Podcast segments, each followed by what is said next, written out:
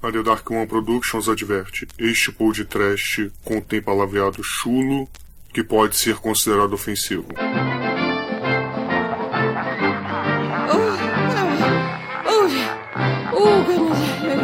The Dark One de Trash.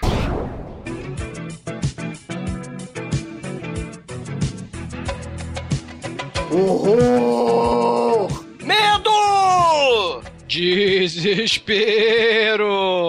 Pânico! Sim, ouvintes! Está no ar mais um Pod Trash. Aqui é o Bruno Guter e ao meu lado está o tarado da Nenarcon Productions, Manuel Alves, que é mais conhecido como Tremem! Hoje é dia de dar o cu, bebê! Não é, Douglas?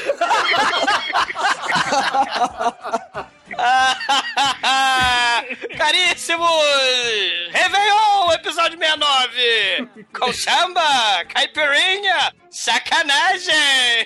Já dizia o Marciano, cocô de pombo dá suspiro! Não é, Almighty? Pois é, ouvintes, e lembre-se que o dólar no mercado negro, ele é superfaturado, então quando for comprar cocaína, compre em real que sai mais barato. Sem apologia a drogas, ouvinte! Não, eu só tô falando a verdade, eu não tô falando pra ninguém comprar. Podcast não é um podcast de meia palavras. A gente fala que só fala tudo inteiro, na íntegra. Pois é, caros amigos e ouvintes, para comemorar esta virada de ano, o Podcast tem uma surpresa picante para vocês. Falaremos do filme Rio Babilônia. Finalmente um filme bom nessa porra! Ô, ô. Rio Babilônia, do grande Neville da Almeida, lançado em 82. Mas antes de estourarmos o champanhe, nós vamos para os e-mails. Isso aí, Bruno, empurra, empurra, empurra a carrocinha, empurra a carrocinha, que a pipoca tá quentinha. Vamos empurrar essa carrocinha, vambora. Vai, porra, empurra. Vamos pro e-mail.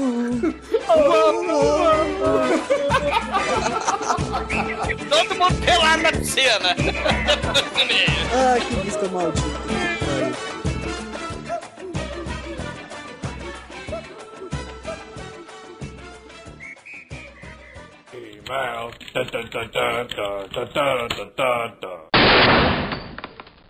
Oh, I'm sorry. Did I break your concentration?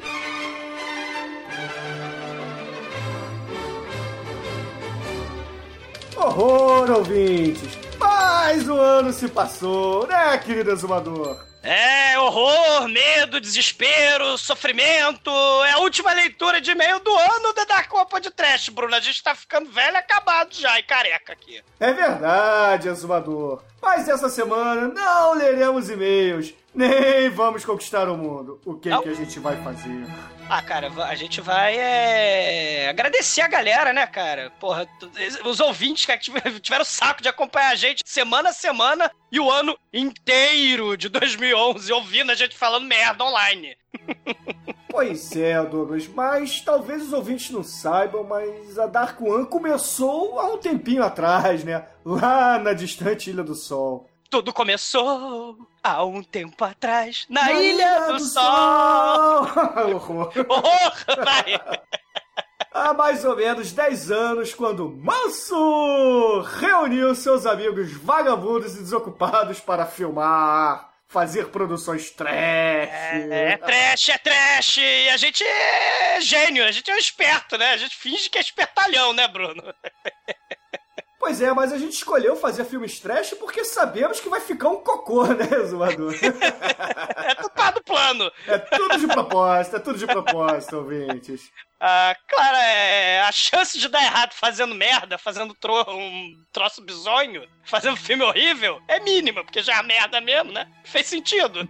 Não, mas tudo bem. Ah, cara, a gente tá cagando, a verdade é essa, pra bom gosto, bom costume. E, cara, viva o cinema amador, cara. É um cocô de ideia na cabeça e um, e um celular com câmera na mão. É verdade, já dizia o manso, né, cara?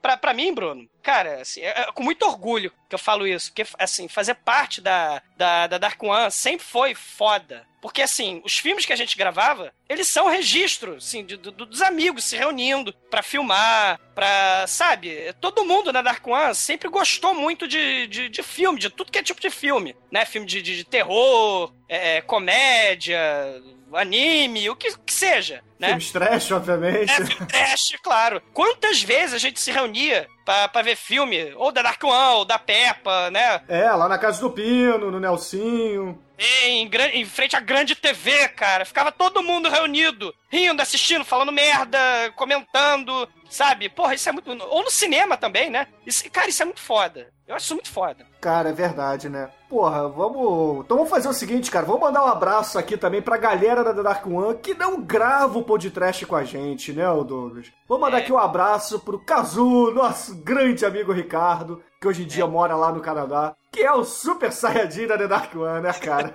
É o nosso amigo japonês gigante. É verdade. Um abraço também para o Di Miranda, o elfo puto!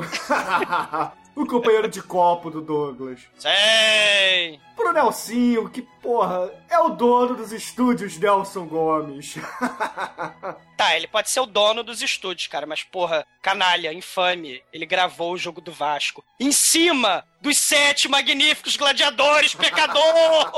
Maldito! Para também um abraço pro Kleber, né? O risadinho, o irmão do Pino. É. Para também um abraço aqui pro Marcos Barrari, que foi a pedra fundamental para a existência da The Dark One. Cara, é verdade. Eu vou dizer mais, Bruno, pro trash carioca, cara. É verdade, né? O que Porra. seria do trash carioca sem Marcos, né, cara? Pra poder dar inspiração ao Peppa, ao velho e todos aqueles malucos do Grajaú, né? é verdade. Mandar também um abraço aqui pra Xana, que é a prima do Kleber e do Pino, que não sei como aturava a gente naquela época. e, cara, meus amigos, eu só digo uma coisa a todos vocês. Uma vez Dark One, sempre Dark One. Não fujam de suas raízes, não se É. Vamos gravar, seus canalhas. Vai gravar. Agora, cara, assim, um abraço também pra galera que a gente conheceu, né? A gente acabou conhecendo o pessoal do cinema amador. No Rio, principalmente, né? O velho, né? Que fez o poderosíssimo Granjão Ninja 2. O Peppa, né? É o Peppa, que acredito que tenha se tornado o mais famoso dessa galera toda, né, Osmador? Ah, sim. O... Mano, tem uma porrada de gente, cara. O Bruno da, da BRV. É verdade, um abraço, Bruno. Estamos esperando você pra gravar um podcast, hein? É. Onde quer que você esteja? a Calanata. Lá em Bangu, com certeza.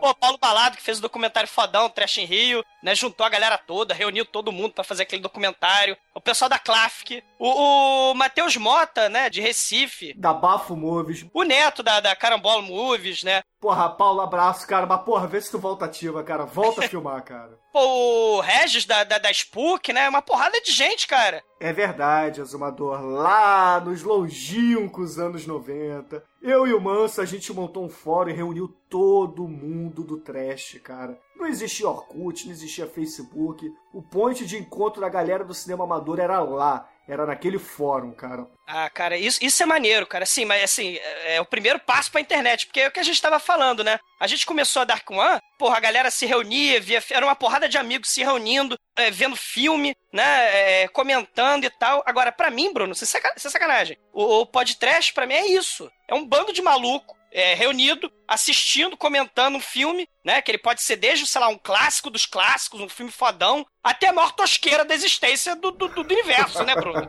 Assim, é, o podcast pra mim é isso mesmo. Só que a diferença é que dessa vez a sala em que a gente se reúne pra falar merda, pra falar asneira na é a internet. E isso é muito foda, porque a gente pode se reunir com outros malucos de outros lugares pra bater papo, né, sobre outros outros filmes toscos e, e bizarros e trashes, né? Cara, que, assim, é, é uma brincadeira, é uma grande brincadeira. E que a gente, porra, procura fazer com muito carinho. Pra todo mundo, né, que tem aturado a gente, aturado as nossas opiniões, as discussões, as merdas que a gente fala. É a zona, é a feira, a bagunça. É o circo dos horrores, é anarquia o podcast, né? é verdade. Mas também não podia ser diferente, né, Bruno? Tem que ser assim. Tinha que ser com zoação, com brincadeira, com xingamento, gargalhada, é, a gente pagando mico. Porque, porra, é uma, gra- é uma grande união de, de, de besteira, de baboseira, porque são que, amigos amigos, né, pra vida inteira, que todo mundo, né, aqui no, no podcast, nós somos amigos, sim, a vida inteira. Então, porra, é natural isso, né? Eu, poxa vida, isso é muito foda.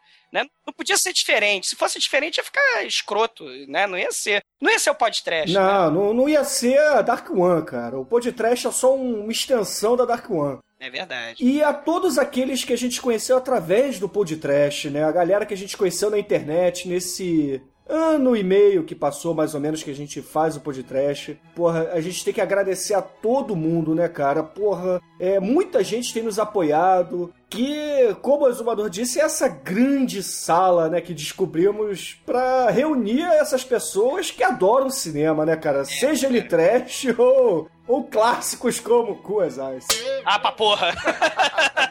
Deixando o maldito Vanilla Ice de lado, morra Vanilla Ice. É, Cara, assim, a gente tem que agradecer, em primeiro lugar, Bruno, ao Eduardo Coço. Cara, porque foi, não foi ele que, que divulgou a gente lá no, no Dimensão Nerd? No Dimensão Nerd, no Twitter, o Eduardo Coço acho que foi o, o primeiro evangelizador do podcast, o Exumador. Ele Pô. que começou, ele que apresentou a gente ao, ao Cine Masmorra, cara. Porra, isso é muito foda, cara. Cara, eu- ele descobriu o podcast e saiu evangelizando, espalhando o, o trash, assim, de cara, né? Porra, valeu mesmo, Eduardo Coço, cara. Tu, tu é o, o mestre Jin da cultura japonesa e da podosfera nacional.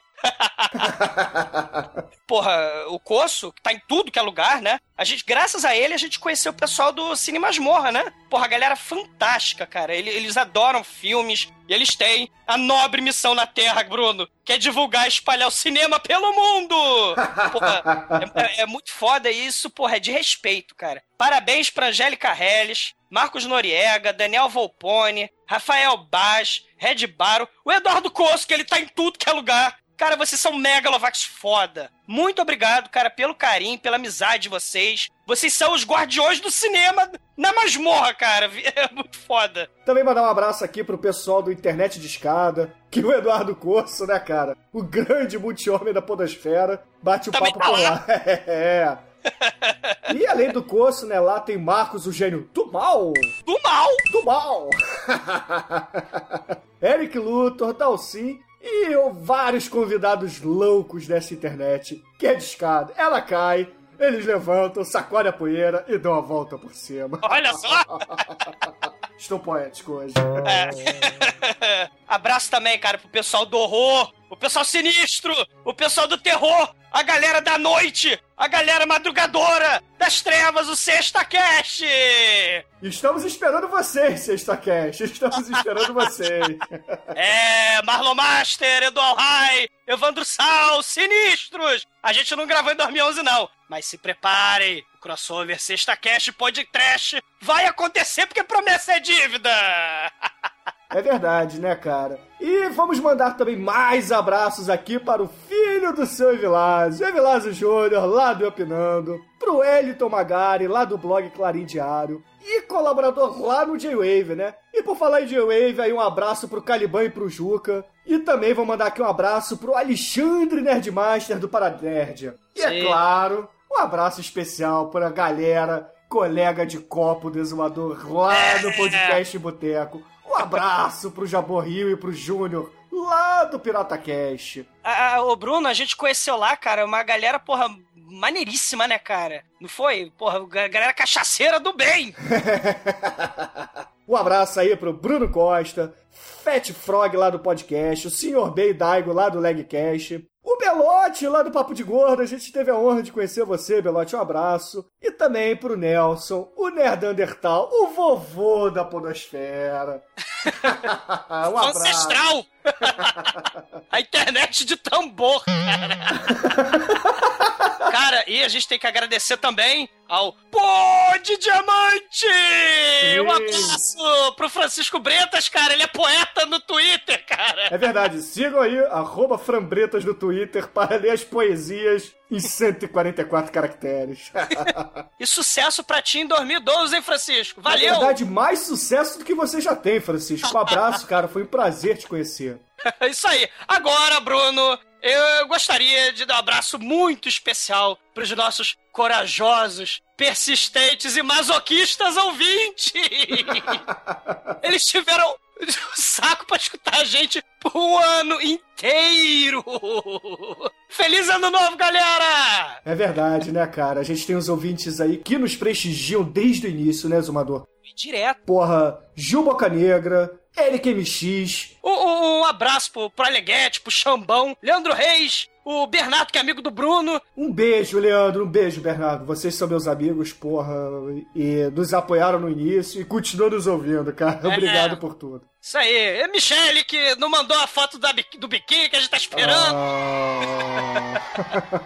O Dudu Rocha, Augusto Esquio, Vitor Guansai, adorador dos filmes da Hammer. Sim, estamos devendo, estamos devendo, Vitor. Faremos em 2012 filmes da Hammer. O Daniel Costa, é, ouvinte antigo também. Ele, ele há muito tempo, cara, sugeriu um programa só de trailers. A ideia é muito foda, aliás, né? É verdade, né? Vamos, vamos ver se a gente toca isso. É, o cachaceiro José Barreto, que defendeu no Papo de Bar, que é o nosso fórum, o, o Pelé. Ganhou- Pelé, o Pelé ganhou na opinião dele. O Blerg, o, o nosso querido e simpático assessor de imprensa.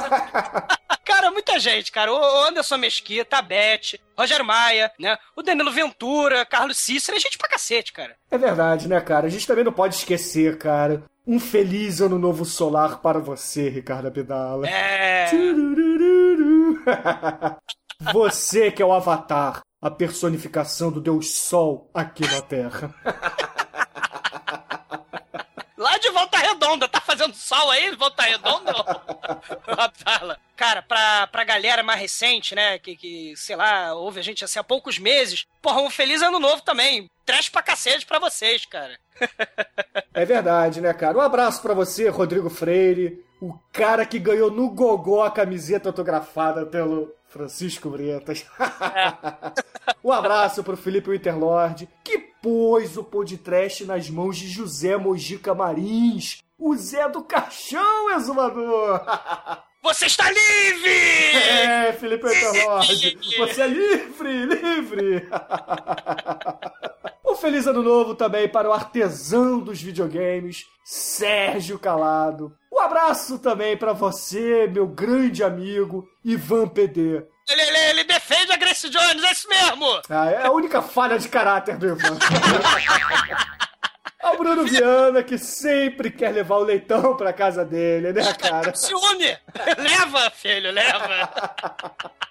ao grande ilustrador Marcelo Dem, ao Kleber Brazão, que, e é claro, ao adorador do capeta.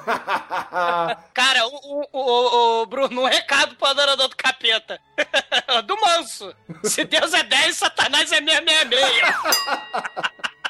Um abraço para o Abner Antunes, o Coringa, César Romero, do mal.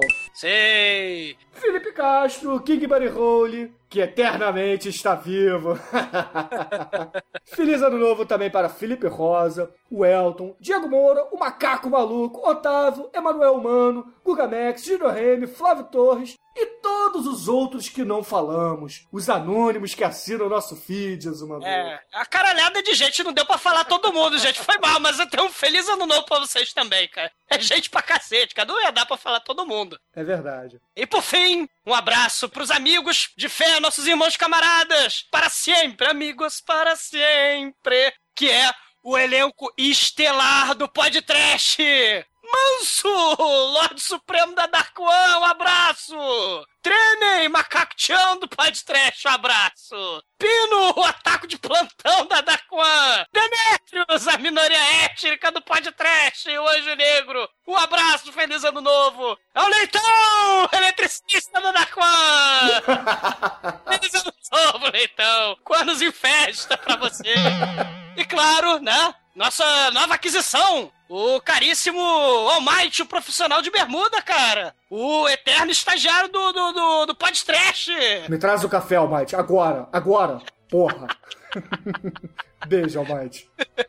E é claro, Bruno, pô, feliz ano novo, né? Você que é o. Pra você, cara. Tu, tu é meu irmão e é o editor do, do podcast, né? Você é aquele que não tem vida. É aquele que edita. Aquele que a orelha vai cair de tanto escutar nossas vozes horrorosas por um ano, né, cara? Feliz ano novo pra você, Bruno. Pô, obrigado. Muito horror, querido exumador. Meu irmão, o coveiro da Dark One. E é claro, eu desejo a todos que nos ouvem um ótimo 2012. Mas antes que o exumador comece a chorar, Ah, porra. porque o exumador é muito é, singelo, né? O exumador é muito sensível, ele é. Ele se emociona facilmente, né? Porra! Pois é, ouvintes, vamos para o último podcast de 2011. E depois a ressaca, a gente não sabe quando a gente volta. Feliz 2012, galera! Rio Babilônia! Pra sacanagem. E voltando agora para a sacanagem. GT. Jetando.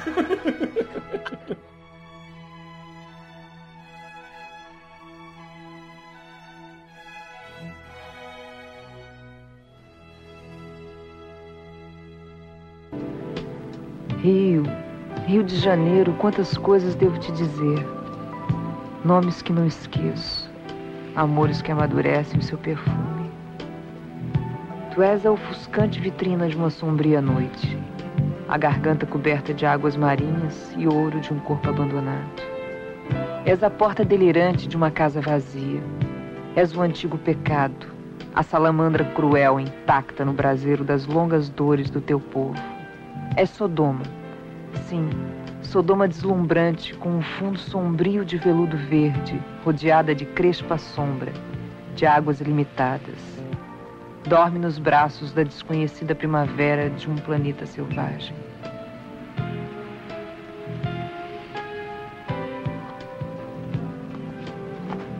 Rio de Janeiro. A água é tua bandeira. Agita suas cores, sopra e soa no vento cidade náiade negra de claridade sem fim. De fervente sombra, de pedra com espuma é o teu tecido. O lúcido balanço da tua rede marinha, o azul movimento dos teus pés arenosos. Ah, Rio, Rio de Janeiro, os gigantes salpicaram a tua estátua com pontos de pimenta do reino. Deixaram na tua boca lombos do mar, nadadeiras perturbadoramente indolentes. Promotórios da fertilidade, tetas da água, declives de granito, lábios de ouro e entre a pedra quebrada, o sol marinho iluminando espumas estreladas.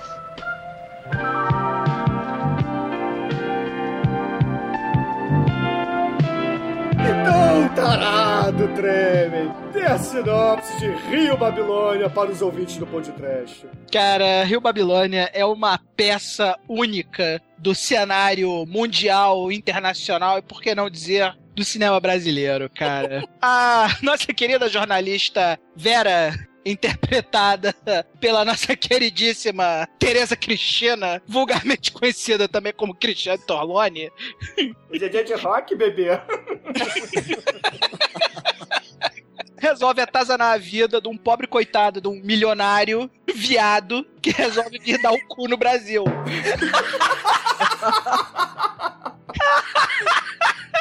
Só porque o cara contrabandeia um pouquinho de ouro pros Estados Unidos vez ou outra. Olha que absurdo. Consequentemente, esse grande milionário brasileiro que resolveu dar a bunda no Brasil manda matar a Cristiane Torlone e tem que entrar o galã mais feio de todos os tempos. É o clone do Nelson Piquet, né, galera? Só no Brasil que um cara com a cara do Joel Barcelos pode ser considerado galã, né, cara? Em outro país do mundo isso aconteceria. Vocês repararam que no, do pão de trash do ano passado de Natal a gente falou de marcianos e nesse tem marciano também? Cara, mas o Joel, Mar... o Joel Barcelos, ele realmente tem cara de marciano, né, cara? Cara, ele parece aquele cara do stand-up comedy idoso. O Fábio Rabin, cara, não parece ele velho? Ele parece o DJ Qualls também, cara. Cara, ele é o galã de filme mais feio de todos os tempos, cara. Ninguém tira esse título dele, cara. Cara, e a mera presença dele faz com que a Christian Torlone resolva fazer sexo anal, cara. Porque hoje é dia de rock, bebê. É, segundo aqui a sinopse escrita provavelmente pelo Bruno, que o Bruno costuma fazer essas comparações excelentes, ele cita aqui que o filme tenta fazer uma versão de Doce Vita do Fellini. Tenta e não consegue. É, não consegue não, Bruno. Porra, mas é, é cuspido escarrado, né, mano? Dessa vez você concorda comigo, né? Cara, pior é que é verdade. o Doce Vida, ele é em sete dias também, né? O protagonista, na verdade, é um jornalista, né? Um repórter atrás de celebridade. A, a americana atriz vai lá pra Roma, né? Ele fica lá babando ovo dela. É, aqui no, no Rio Babilônia é É a atriz é um guia americana. de turismo, né? Relações públicas, né? Que vai babar o ovo é do. do Liberato, né? É, na Só verdade, vem ele a é, americana, né? na verdade, ele é relações públicas de reserva, né? Porque o Ah, cara queria tomar conta do, do milionário gay falha, caga no pau. Ele não queria ser enrabado, porra. É, ele já devia conhecer a, a fama do Liberato, né? É, ele, tem- ele conhecia a fama que o Liberato libera. Caralho. É verdade, né, cara? O sobrenome do Liberato é metalinguagem, né? Metalinguístico, né? Não, mas, mas assim, o Doce Vida é isso mesmo. Tem cenas de festa, assim, na, do High Society, né? Tem aquelas festas malucas com um monte de, de música estranha, sexo, drogas, né? E, É, mas o Dolce Vita, ele não tem a, o cunho de crítica social que o Rio Babilônia tenta não, ter, né? não tem, mas é o Dolce Vita ele tá querendo mostrar como é que é lá, lá em Roma, né? Como é que é a putaria bem. É, exatamente, né? Como é que é a putaria de Roma. E o grande Neville de Almeida, ele quis mostrar como é que é a putaria do Rio de Janeiro nos anos 80, né? Então, são visões da cidade, entendeu? Com o mesmo tipo de, de história, com o mesmo tipo de narração, entendeu? Ele É, narra é, da mesma forma. É levemente inspirado, porque o, o começo do Rio Babilônia não tem cena de helicóptero. No, É, no Doce Vida tem. É. No final do Rio Babilônia tem cena de praia. E no Doce Vida também. Entendeu? É. Então é assim, a estrutura é só. É inspirado, não é nada. Meu Deus, é copa escarrada. é, né? não é que nem o Vanilla Ice, que, porra, é uma Não. refilmagem Nunca. em estilo rap do, Não! do Juventude Transviada. Esse aqui é só uma. Como é que eu vou dizer? É Neville de Almeida bebendo na fonte de Fellini. é Só isso, entendeu? Ele se inspirou e fez.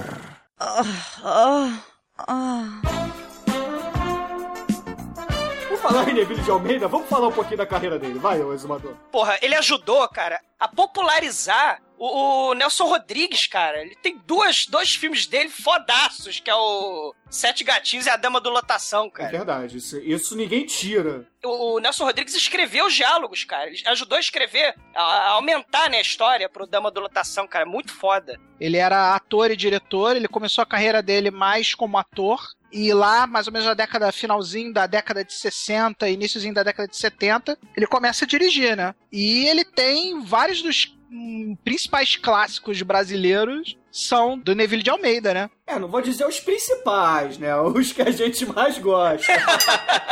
Cara, aquela meiuca do movimento da, da porno chanchada, o Neville de Almeida tava em tudo, ou atuando, ou escrevendo, ou dirigindo. ah, sim, é verdade. O cara né? era foda pra caralho, entendeu? É verdade, quando você fala em porno chanchada, não tem como não citar Neville de Almeida, né? Isso é, isso é fato.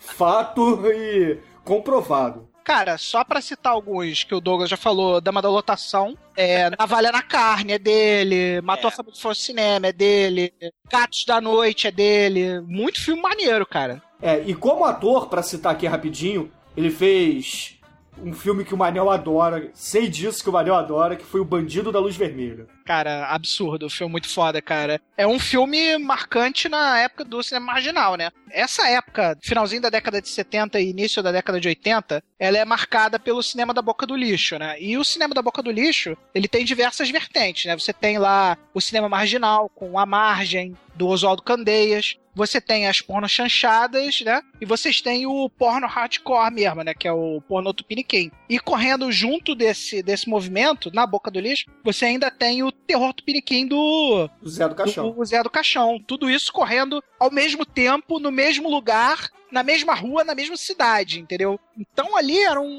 lugar muito pujante em matéria de, de cinema, né? E o Neville de Almeida é mestre do cinema marginal, né? Ele tava lá na roda e a galera, ela transitava entre esses gêneros, né? Uma hora você fazia cinema marginal, outra hora você fazia cinema de porno chanchada, outra hora você fazia pornografia. E a galera ficava meio que se ingrando nisso aí, né? É, eles faziam o que ia dar dinheiro pra poder fazer o filme que eles realmente queriam fazer depois, né? Produzir depois. É, isso aí tem muito a ver com a época da abertura da ditadura militar, né? É verdade. O que, que aconteceu? Nas décadas de 60 e 70, você só fazia filmes com é, orçamento vindo do governo. Quando começa a abertura do regime militar, você começa a poder falar de assuntos que você não podia falar anteriormente. E, consequentemente, você precisa de bilheteria para garantir esses filmes, porque você não ia ter orçamento do governo para fazer esses filmes, entendeu? Então a solução que nego dava era colocar pornografia nos filmes para garantir bilheteria, entendeu? Então, por mais que você quisesse fazer um filme brasileiro naquela época, você no mínimo tinha que botar um peitinho, botar uma coxinha,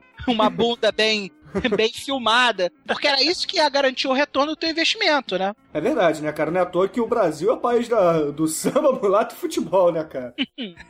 Cara, era muito mais do que isso, Bruno. Era questão de sobrevivência mesmo, porque você precisava de bilheteria. As pessoas elas não podiam investir dinheiro em cinema e se dar o luxo de perder dinheiro, entendeu? E essa era a forma que a galera arrumava de garantir bilheteria, sacou? Ô, Manel, é cinema de rebeldia com putaria! Sim! E muito mais importante do que isso, é um cinema de retomada, porque é, vamos voltar de novo naquela discussão do, do cinema novo, né?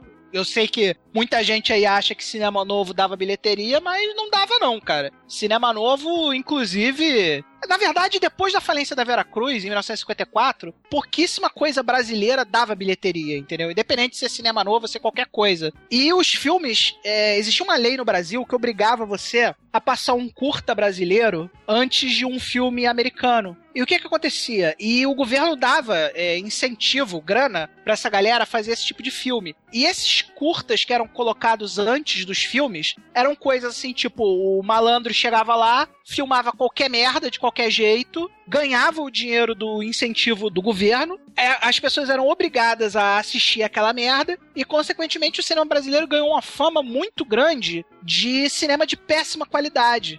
Aí você tem que ter a, a porno chanchada, trazendo com a pornografia e com as chanchadas da época da Atlântida, que eram filmes que faziam muito sucesso na década de 40 e na década de 50, você tem a retomada das pessoas que pode se questionar os motivos pelos quais elas iam ao cinema. Mas elas voltaram ao cinema, entendeu? Pra ver filme brasileiro, né? Isso, claro.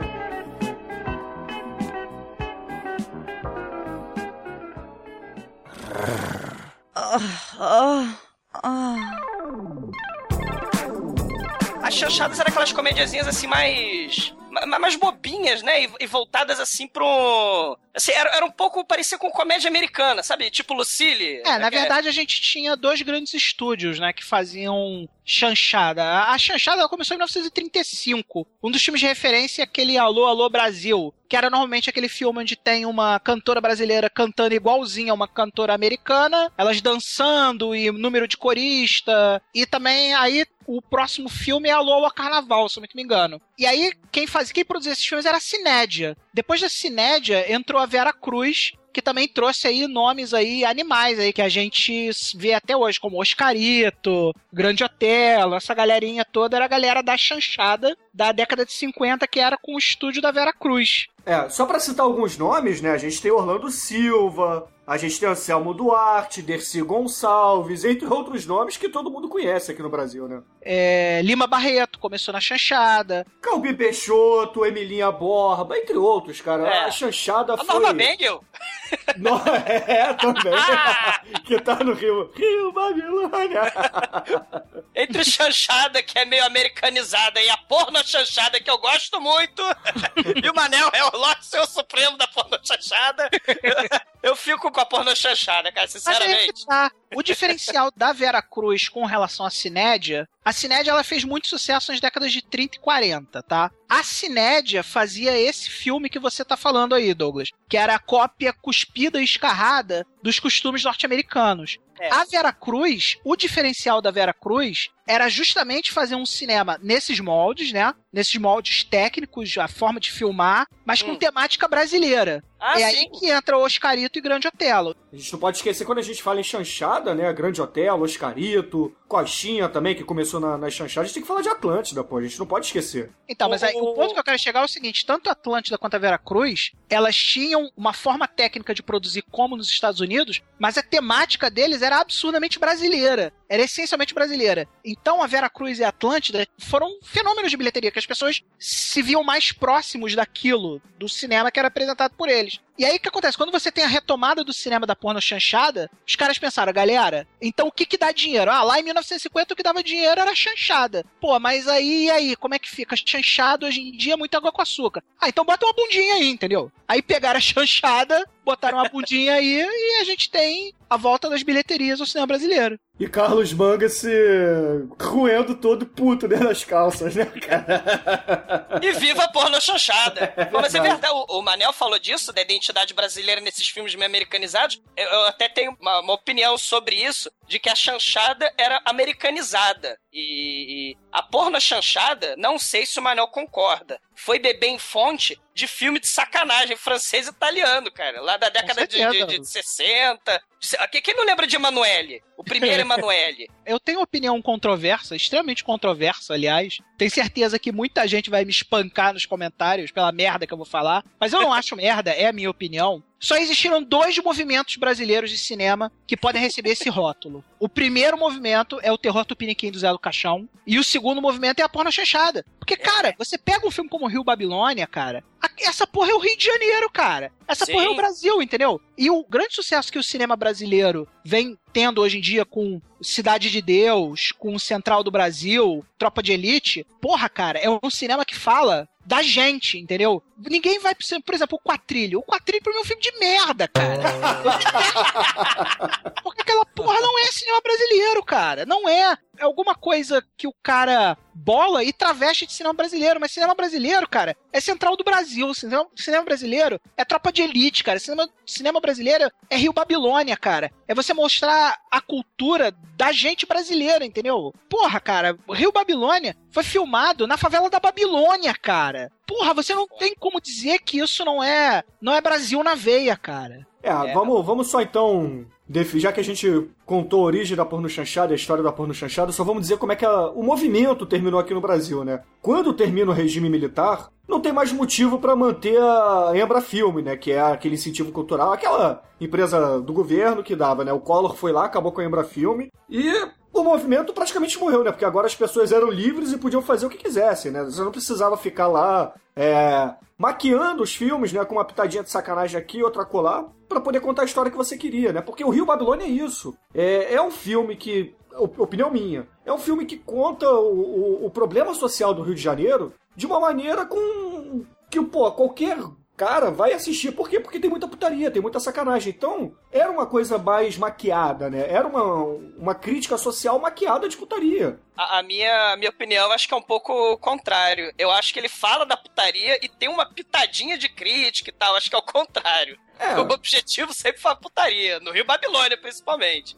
Olha só, cara, o que define porno chanchada como porno chanchada são duas coisas: comédia de costumes, que é a parte chanchada, e pornografia, que é a parte pornô. Senão não tinha esse nome. É aquilo que eu falei. Existem porno chanchadas, como por exemplo a Superfêmea. A Superfêmea é um filme que não serve pra nada. Só serve pra mostrar a gostosa da Vera Fischer no seu auge. É pra isso que serve o filme. Ou então os filmes do, do David Cardoso também, né? Lá, os, As Mulheres de Adão e todos os outros filmes que ele fez. Isso. Né? Mas ao mesmo tempo que você tem esse tipo de filme, que só serve pra mostrar a gostosa, você também tem filmes como o Rio Babilônia, que usam a gostosa como ferramenta de bilheteria pra garantir que a galera do posto de gasolina vai lá assistir a gostosa, mas ao mesmo tempo tem uma, uma história pra contar. Nessa linha de filmes de porno chanchada, você tem filmes, por exemplo, A Menina do Lado, que é um filme maravilhoso, do Alberto Savai e da Elisa Tomé, que é a Lolita, é uma versão da Lolita, a brasileira. Você tem Barra Pesada, Barra Pesada é um filme muito foda. Esse, rapidinho, esse filme que você falou que da Lolita brasileira, não é aquele filme que tem o Reginaldo Faria, que a menina na época tinha 15 anos. No... O Reginaldo Farias. Nego não tem a menor noção de quem é o Reginaldo Farias, cara. Reginaldo Farias foi um dos, um dos caras mais importantes do, cinema brasileiro na década de 80, cara. Sim. O cara é foda pra caralho. O cara fez muita coisa boa, cara. Só digo uma coisa, pra frente Brasil, cara. Tem uma história bizarra em por volta da, da é, por trás desse filme que foi mega censurado e tal. É, procurem pra frente Brasil, cara. Reginaldo Faria realmente é um cara muito foda. Ô, Tremen, foi você que me contou uma vez que você estudou, ou a menina do, desse filme estudava com você, ou de Miranda? Eu não lembro quem foi que me contou essa porra. Não, foi a. Ela estudou com a minha irmã. Ah, então, então conta essa história aí. A Flávia Monteiro, né? A Flávia Monteiro, ela era. Ela estudava no Colégio Marista São José com a minha irmã. E quando ela fez esse filme, ela devia ter 15 anos, algo assim. E ela ganhou o Kikito de Ouro de melhor atriz, de revelação, atriz de revelação naquela época, né? Porque ela mandou bem pra caralho no, no filme, né? E, tipo assim, a garota estudava no meu colégio, sacou? Então. E o todo maneiro mundo é que é o colégio católico, né? Ah, é o Brasil certeza. aí, cara. Não, e a É a mãe, tipo assim, putaria. a, é- é- a direção do. Era do. É do Alberto Salvar o filme. Mas também era de direção espetacular, assim, tipo, nas cenas de sexo, cara, as cenas são tão bem feitas e a Flávia Monteiro manda tão bem na interpretação dela que nego começou a desconfiar e a mãe da garota começou a ir nas filmagens pra ver se ela não tava dando de verdade. Era muito foda isso, cara. Muito foda. Ah, ah, ah. Porno chanchada, né? Assim, é filme com sacanagem, filme é, re- rebelde, né? Em plena ditadura militar, que foi mega lucrativo, sustentou o cinema e tal. Mas porno chanchada geralmente não tem sexo explícito, né? E o que É, dizer sim. de. Ah, peraí, peraí, peraí, peraí. Peraí, você tá vendo as porno chanchadas erradas, cara. Não, Se, Não? você, ele tiver sexo explícito, ele deixa de ser porno chanchada. exatamente. Uh, XXX, né? Ah, É. porra, não, peraí. Sim, bro. Calígula então é um filme pornô? Calígula é um filme pornô, certamente. Calígula- Tem cenas hardcore, cara, mas porra. Mas é Não, isso que eu tô Calígula é um falando. filme pornô. Calígula é um filme pornô completo. Você tem é diversas cenas de penetração lá. Eles mostram o. A Eles suruba- mostram a execução, suruba, é. né? Não, assim beleza. como o meu filme, que seria a minha escolha como campeão da melhor porno chanchada de todos os tempos, se não fosse o fato de que ela não é uma porno chanchada. Ela é um filme pornô que é o rebuceteio do maior cineasta vivo, que é o Cláudio Cunha, cara. Cara, muito foda. Cláudio Cunha, cara. A gente tem que fazer um podcast sobre o Cláudio Cunha. Cara, o Cláudio Cunha, ele tem a frase mais genial que eu já ouvi em todos os tempos, cara. O Cláudio Cunha, ele também era lutador ferrenho contra a ditadura militar, né? E a ditadura militar censurava o, o Cláudio Cunha 3x4, né? Aí um belo dia foram entrevistar o Cláudio Cunha e perguntaram pra ele: Porra, ô Cláudio Cunha, você resolveu fazer um filme pornográfico? Que história é essa? Aí ele vira assim e fala: Meu amigo, eu fui fazer Dancing Days, nego falou que era porno discoteca. Eu fui fazer não sei o que, nego falou que era porno isso. Eu fui fazer não sei o que, nego falou que era porno aquilo. Então eu resolvi pôr no cu deles e resolvi fazer logo o rebucetei. Tem aquela grande polêmica, né? Rio Babilônia, teve ou não teve sexo explícito? A questão aí não é se tem sexo ou não, até porque Hum. a maioria das pornochanchadas tinham sexo mesmo. Até mesmo o Reginaldo Faria já falou que comeu N vezes a. a. a. Tomara que não tenha sido a Flávia Monteiro. Não, isso não podia falar porque é da cadeia. Mas ele já falou várias vezes que comia Vera Fischer a 3x4. Zé Wilker também já falou que comia Vera Fischer a 3x4, comia essas. Porque- até porque naquela época. Porque naquela época todo mundo comia Vera Fischer. Existia um, um período no, no cinema brasileiro. Que todo mundo comia Vera Fischer.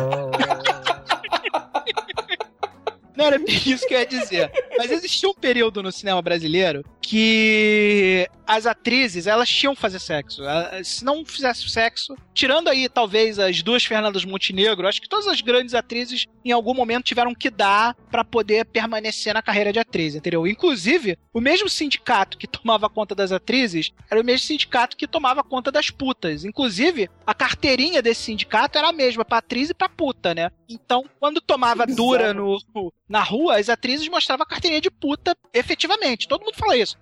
Rogéria fala isso. É, Dercy Gonçalves. Gonçalves cansou de falar isso também. Pera É, lá, pera lá. Existe sindicato de puta? esse daquela época existia, cara. Por que extinguiram, cara? A gente falou que extinguiram, cara. Não sei se você sabe, mas prostituição no Brasil é uma profissão legal, regulamentada pelo Código Brasileiro de Ocupações. O que é proibido no Brasil não é a prostituição. O que é proibido Explorar a no Brasil prostituição. é explorar a prostituição. Você pode ser a Bruna Surfistinha, mas você não pode ser um cafetão, entendeu? Exatamente. Exatamente. Você não Sim, pode ser o entendi. Jess Valadão, né? Essa- Você pode ser o Bruno Sufistinha, mas não pode ser o Jesse Valatão. Mas o que eu queria dizer desde o início, eu fiz essa, dessa volta toda pra falar, é que não importa se teve sexo ou não no set de filmagem. O que importa é se esse sexo foi filmado e foi colocado na edição final do filme. Então, que rolou sexo no Rio Babilônia, é óbvio que rolou. Até porque muitas das cenas do, Rio Babilônia foram filmadas com putas de verdade. Tipo, aquelas cenas dos travestis, aquilo ali é tudo travesti de verdade. Mas o que define um filme com porno chanchada ou pornográfico é se essas cenas vão pro corte final do filme ou não, entendeu? Podia ter um Director's Cut, né? Ou porno cuts.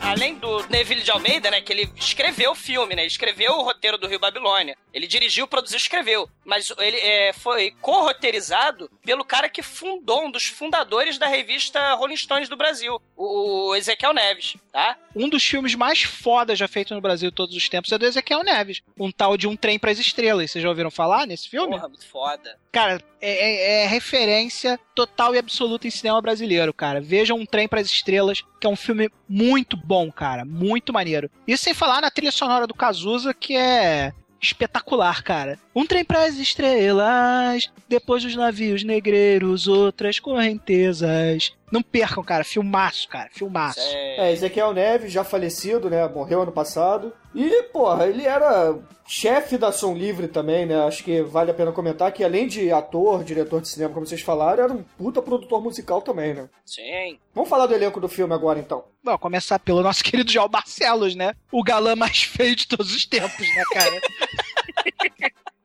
Cara, galã devia estar em falta, cara. Não é possível, cara. O o Zé Vilker e o Reginaldo Faria deviam estar gravando alguma coisa. Não tem outra explicação, cara. Tarcísio Meira também não quis gravar, né?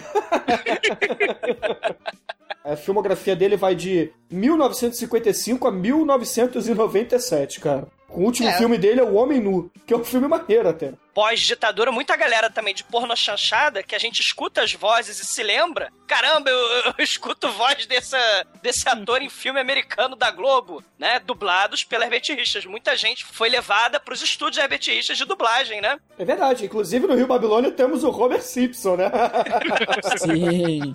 O, o, o, o chefe do, do, do Marciano, do João Barcelos, o chefe dele é dublador. É, o chefe nada firme dele, né? Tem- E muita gente, né, Manel? No, no- do, do filme do Coxinha lá, o Libertino, também tinha muita gente, né? Que. Era a mesma galera, cara. Era a galera que trabalhava. Você pega aí o- as pornas chanchadas e joga num liquidificador, você vai ver que tem 10 ou 12 protagonistas que se repetem, porque era a galera que trabalhava, sacou? É então, por exemplo, Pereio participa de todas as pornas chanchadas que conseguir imaginar, nem que seja só fazendo uma ponta. Tem aquela galerinha que tá na ativa e tá sempre trabalhando, entendeu? Que é a galera que trabalhou entre 70 e 90, né? Ah, o, próprio Jardel Filho, que também tá no filme, né? Que foi o último, o último filme dele, foi esse aí. Porque ele morreu de desgosto logo depois da última cena filmada da carreira dele. Aí ele morreu depois. É, entrou para a posteridade como um- uma bicha velha, né?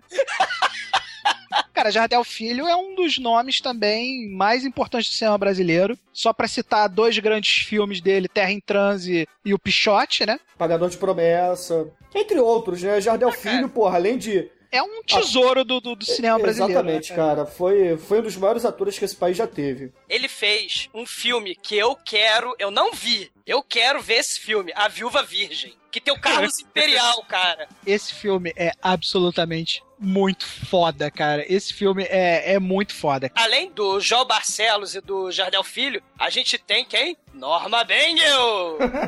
Solange, né? A cafetina, ela fez aquela Foda, chanchada lá do Oscarito, né? Do O Homem do Sputnik, que ela imita a Brigitte Bardot, cara. É, um filme de 59, né? Além de pô, É. ter feito Os Cafajestes, Pagador de Promessas, é, O Palácio dos Anjos e mais alguns que eu não, não vou lembrar agora, né? Cara, assim, o elenco é bastante rico, assim, tem muita coisa muito foda pra falar, né? Muita gente maneira, se a gente fosse acreditar todo mundo aqui, Wilson Grey, Pereio, Ah, própria Cristiane Torlone, né, cara? Christian Torlone, né? A nossa querida socialite maluquete, super liberal no filme, né? Cara, tem Léo Jaime nesse filme. Antônio Pitanga, tem a Denise Dumont, Heloísa Bafaldo, entre outros, cara. Paulo Pô, Vilaça. o Pedro Aguinaga, que esse sim devia ser o, o galã do filme, né, cara?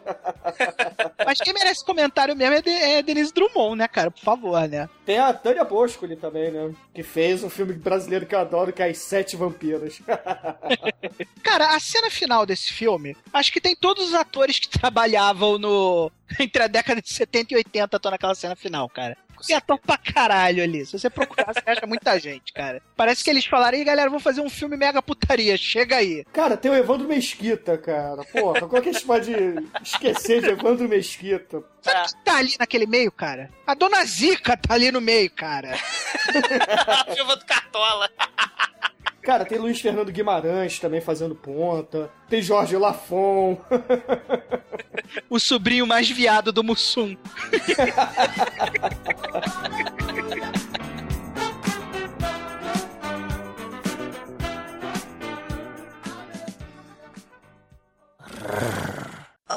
Então,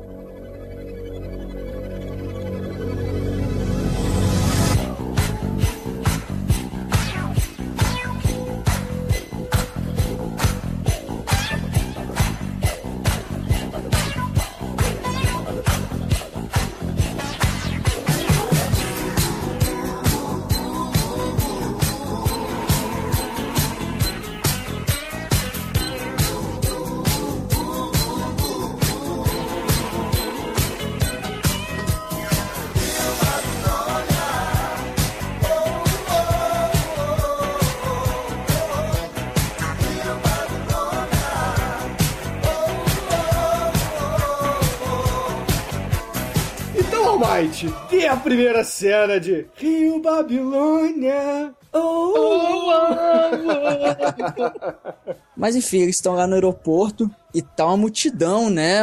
É, alguém importante vai chegar. E quem vai chegar é o, é o nosso amigo Liberato, Jardel Filho. Exatamente, que ele, pelo menos ele é suspeito de ser um grande traficante de ouro. E lá tá a nossa querida Cristiana Torlone. Hoje é dia de tráfico bebê. E, cara, chove de, de repórter em cima do, do Liberato, né? Fazendo. Tentando fazer perguntas capciosas e o cara consegue se esquivar até razoavelmente. E a. E a Vera, né, que é a Cristiane Torlone, tenta cair em cima fazendo perguntas e ele desconversa e tal, porque ela, na verdade, ela é uma repórter que tá investigando o caso dele, tá querendo provar que ele é um traficante de ouro e tudo mais. Ela é praticamente a Glória Maria das pornos chanchadas, né, cara? Hoje é dia de foder esse milionário, bebê. Dá a entender também que o cara não volta pro Brasil há 20 anos, né? E aí, do nada, ele resolve voltar. Isso. Isso aí é a polêmica da Serra Pelada, galera. Exatamente. É, de, de- de escavação, que valia, que não valia, era reserva, não era reserva. Polêmica mega foda dos anos 80, assim. Até Didi Mocó fez filme sobre a polêmica da Serra Pelada, as condições de trabalho na Serra Cara, Pelada. a Serra Pelada me fez não comer peixe, galera, porque rolava a lenda quando a gente era moleque que todos os peixes no Brasil eram contaminados com mercúrio de Serra Pelada, cara. Vocês lembram disso? Tinha- É, tinha Serra Pelada era, era o assunto da hora em 1983, né, cara? Cara, eu não, comi- eu não como peixe direito até hoje, cara. Até hoje eu tenho medo de morrer envenenado com mercúrio, cara. Caralho, é muito Serra mercúrio, Pelada. né? Pra ter espalhado no Brasil todo assim, porra. Não, Serra Pelada é um buraco no chão, no cu da perua, que não tem um, um rio perto, nada disso. tem mais nada. A, a montanha virou, virou uma depressão, virou uma cratera. É bizarro. É que ela ficou pelada. Ela, é. Daí o nome. Vai, vai, continua aí, Almighty. Mas aí nesse, nessa bagunça, depois dessa bagunça do aeroporto, aparece o, o nosso querido marciano, né? Que é o Joel Barcelos, o galã mais feio do universo. E ele, na verdade, o filme, ele, na verdade, começa com um telefonema pra, pro marciano, falando, ó, tem um, tem um trabalho aí, você vai ganhar um, uma bolada aí pra fazer pouca coisa e tal. Que o, o Marciano, ele é um, ele é um promoter, né? Isso? É, ele trabalha numa agência de turismos. Teoricamente, ele é um E- relações públicas, né? Isso. Que ele, ele foi contratado pelo Liberato, né, pra... Ciceronear ele no Rio de Janeiro, né? Que Isso, exatamente. Ficou isso. muitos anos sem vir no Brasil. Mas enfim, ele. E, e a primeira coisa que, o, que ele faz é o quê? É organizar uma putaria pra divertir o velho. Então, e aí, né, nós vamos ter uma. A primeira cena relevante do filme. Já dizia Tonhão Borracha, né, cara? Pra que história se a gente tem putaria? E antes da festa ele apresenta os travecos lá da, da rua também. Ó, isso aqui é um traveco, tá? Não confunde com mulher, não. Aí o Liberato na, na maior inocência, né? Ó, nossa, mas eu confundiria fácil e tal, é. Cara, É, essa meu amigo. cena é Acende a luz, então, né, porra. cara? O João Barcelos vira assim pro Jardel Filho. Aí, Jardel Filho, isso aí não é mulher, não. Aí vem a cena assim, meu irmão. Aquele traveco horroroso, horroroso. Parecia o, a noite dos transformistas do. Alegria, alegria! Ai, alegria, alegria, cara. Parecia os transformistas do Bolinha, manja. A parada horrenda, horrenda. Não, e ele ainda manda assim, Treme. Esse país mudou muito nesses 20 anos. Ah, nosso E a último grande produto de exportação é Traveco, cara. É um filme à frente do seu tempo. Eles É. sabiam que realmente o traveco brasileiro era produto de exportação, É, cara. esse é um dos motivos que eu falei lá no iníciozinho do cast. E- Esse filme manifesta politicamente determinadas coisas, como por exemplo os travestis, entendeu? Que tá- era uma coisa. Era um tabu na época. Você não. Cara, você vê um travesti na rua era uma coisa de louco naquela época, cara. Você não via como hoje, por exemplo. Hoje em dia é normal, cara. Você vai na academia tem um monte, entendeu? O, o Rio Babilônia é um filme que tem muito a dizer, porque ele é um filme que faz uma crítica ácida à alta roda, né? Ele, e ele coloca a dualidade mais carioca do mundo, que é a riqueza e a favela é, divididos por uma rua, entendeu? Naquela cena que ele mostra os pivetinhos da Babilônia descendo pra ir tomar banho em Copacabana junto com os granfinos, cara, é uma demonstração de uma coisa tipicamente carioca, que é o asfalto e a favela divididos por uma rua, né? Até naquela hora que o Liberato fala, poxa, progrediu pra cacete o Brasil nesses 20 anos, né? Aí o Marciano vira e fala: Não, não progrediu, não. É que eles construíram aquele prédio ali pra esconder a favela que tá ali atrás, entendeu? é um filme que tem muita, muita coisa a dizer, cara. É um filme muito foda, cara. É, o que eles estão O que o prédio que ele comenta ali, inclusive, é o Selva de Pedra ali no Leblon, perto do clube do Flamengo. E tá escolhendo a própria favela da Babilônia, né? Que dá título ao filme.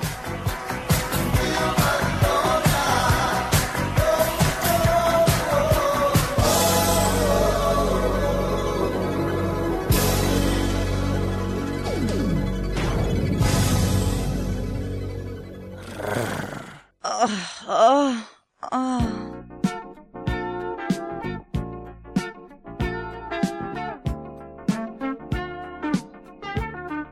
Os políticos tarados estão lá no, no- na festinha, né? Na, na- na cobertura, no apartamento luxuoso da dona Solange. Parece, cara, aqueles filmes italianos, sabe? Com aquela é, estátua não sei o que lá, esta- é, luxo pra cá, mármore pra lá, é, é long chaise pra não sei aonde, aquela decoração de apartamento assim, de, de ricaço, né? E aí o seu liberado, peraí que eu vou dar uma mijada. Vem vocês dois aqui pra segurar minha peia. É, pra um, um abrir o zíper e depois o outro pra balançar, cara. Aí, enquanto eles estão nesse processo de micção bizarra, o Liberato fala assim: olha só, Torlone deve morrer. Torlone é um- uma pedra no meu sapato. Tereza Cristina must die. É, exatamente.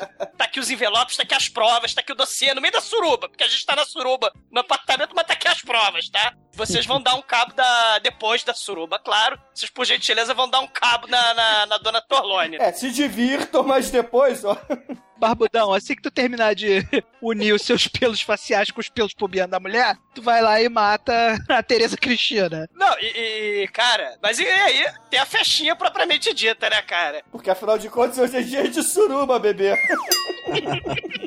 Ah, essa piada vai ser repetida a exaustão hoje. Pois é, aí a dona Norma Benga, ela dá início aos trabalhos, né? Ela abre assim, ela fala: Minha gente, vamos começar a suruba. Ah, ah, ah, ah, ah, ah, ah. Você esqueceu a parte fundamental do filme. senhores, é chegada a hora. Vamos empurrar a carrocinha, que a pipoca está quentinha.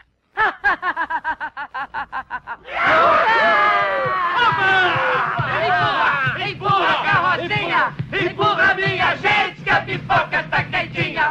empurra, empurra, empurra a carrocinha, empurra minha gente, que a pipoca está quentinha. Empurra, empurra, empurra a carrocinha. Empurra, empurra, empurra a carrocinha. Empurra a carrocinha que a pipoca tá quentinha. e na, na, no, no trenzinho de conga, né? E aí começa o nosso brasileiro a valer. Ô, ô, ô Tremen, por favor, você que é o especialista em porno chanchadas do Pod Trash, explica pra mim a letra dessa música e o contexto dela no filme, por favor. Ah, cara, Cazuza Funil é a puta que o pariu, cara. porno chanchada é isso, cara. Coisas na porno chanchada, cara, que são totalmente gratuitas, cara. Se a parada não for gratuita, cara, espontânea, não tem graça, cara. O empurra a carrocinha é para dar aquele contexto de que eu vou empurrar na mulher, sacou? é só pra isso. É meramente ilustrativo, sacou? E depois, né, de empurrar a carrocinha, a pipoca tá esquentando, né? Aí ela abre a porta e tem o festival alucinante das bundas. ah, começa aquele joguinho interessante, né? Quem sabe reconhecer uma mulher pela bunda? é Marlene! Não! Joguinho, né? Quem acertar quem é a mulher pela bunda vai coletar o prêmio, né? Que é a bunda ensina. Essa cena, galera, sim, me, me lembrou o, o, saló do Pasolini, porque assim, é diferente, né? A gente tá falando de porno chanchada, mas o, o, o saló tem uma hora que os torturadores fascistas, eles colocam todos os moleques, todas as, as meninas, pelados de bruços, com a bunda pra cima. E eles falam, quem tiver a bunda mais foda, vai tomar um tiro na cabeça, cara. Olha só. É, é, é, é o pôster clássico, né, do salão, né, que são aquelas é. mulheres peladas na escada. Mas enfim. Depois, cara, é suruba embaixo da mesa, suruba em cima da escada, é suruba no banheiro, é suruba em tudo que é canto. Tem calcinha comestível, tem de tudo nessa cena, cara. Caraca. Esse é o momento em que a história do filme começa a se perder completamente. que o filme ele vai andando com a linha narrativa. Em dado momento, o Neville de Almeida vira e fala: Ah, quer saber de uma coisa? Foda-se. Vamos botar putaria nessa porra que esse filme tá muito devagar. Detalhe, tem 15 minutos de filme. tá na hora de mostrar um cu nessa porra. O Rio Babilônia tem o quê? 20 minutos de história, o resto é putaria, cara. Não, aí depois, cara, tá rolando mó putaria. Aí a Norma Baker resolveu encher o saco da galera. Porra, para a putaria que agora eu vou mostrar a Mara. Cara, ela para tudo de novo. Vamos fazer o leilão da mulata globeleza, cara. Para tudo mesmo. E, porra, você vê a cena da mulher lá, toda pelada, a mulata, assim, sargentelli total. Todo mundo já sem roupa, bunda lelê, caralho. E, e leilão, dou-lhe uma, dou-lhe duas, dou-lhe... Cara, acho que foi 600 mil, não foi? 600 pila? É, o cara, sei lá, chegou um ponto que o cara mandou dobrar. Quer saber da coisa? Dobra essa merda que eu quero comer essa mulher. Acho que foi mil dólares, né? O que, o que a... Não, começou com mil dólares, mas o negócio ah, foi subindo vertiginosamente, né? É, começou com uma carreirinha de cocaína. Aí o deputado Saraiva leva o Morenão. Vamos, vamos falar a verdade, o deputado Saraiva não é nada chegado nisso, né? Ele é ator, né? Ele curte tá outra parada, né? Ele tá interpretando, né? Se ele conseguiu passar firmeza. Cara, a mim não convence. Mas vai, continue. Cara, e começa mais uma vez a putaria sem sentido, até que o, o Marciano Galama Cheio do Universo, ele sai da, da putaria com os envelopes que incriminam a, a Cristiane Torlone tem a cena maneiríssima do cara batendo na cabeça do outro assim, aí amigão, levanta aí. Aí o maluco tá lá no meio das pernas da mulher, praticando seu cunilingus, né? ele interrompe o cunilingus dele, puxa esse aquele fiapinho de pentelho, né? Oh, shit. Aí fala, pô, que foi, cara? Porra, cadê a porra do envelope? Para de fazer a faxina no carpete e vai procurar o... peraí, peraí, peraí, peraí. Ouvintes, olha só, eu vou avisar pela última vez. Se você não gosta de palavreado chulo, Para O agora, tá? Não é pra você. Para agora. Porque limpando o carpete foi foda, cara. Pô, o cara tá lá na maior faxina no carpete, né, cara?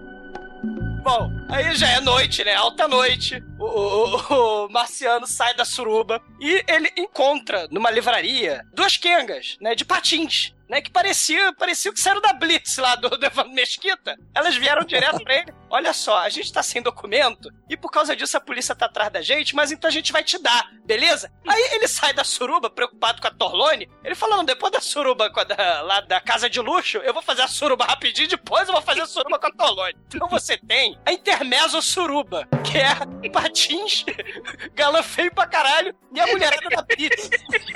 Cara, é bizarro. A Intersuruba com o galã feio pra caralho. Foi muito foda, cara.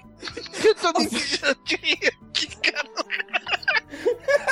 Cara, é patins, é galã, é galã horroroso. E a mulherada da Blitz, cara. Ah, o, o- o galã feio pra caralho falou: Meu Deus, a Torlone vai morrer. Não é possível. Vou preciso falar com ela. Aí ele vê a mulherada passando de patins, traça a mulherada de patins, cara.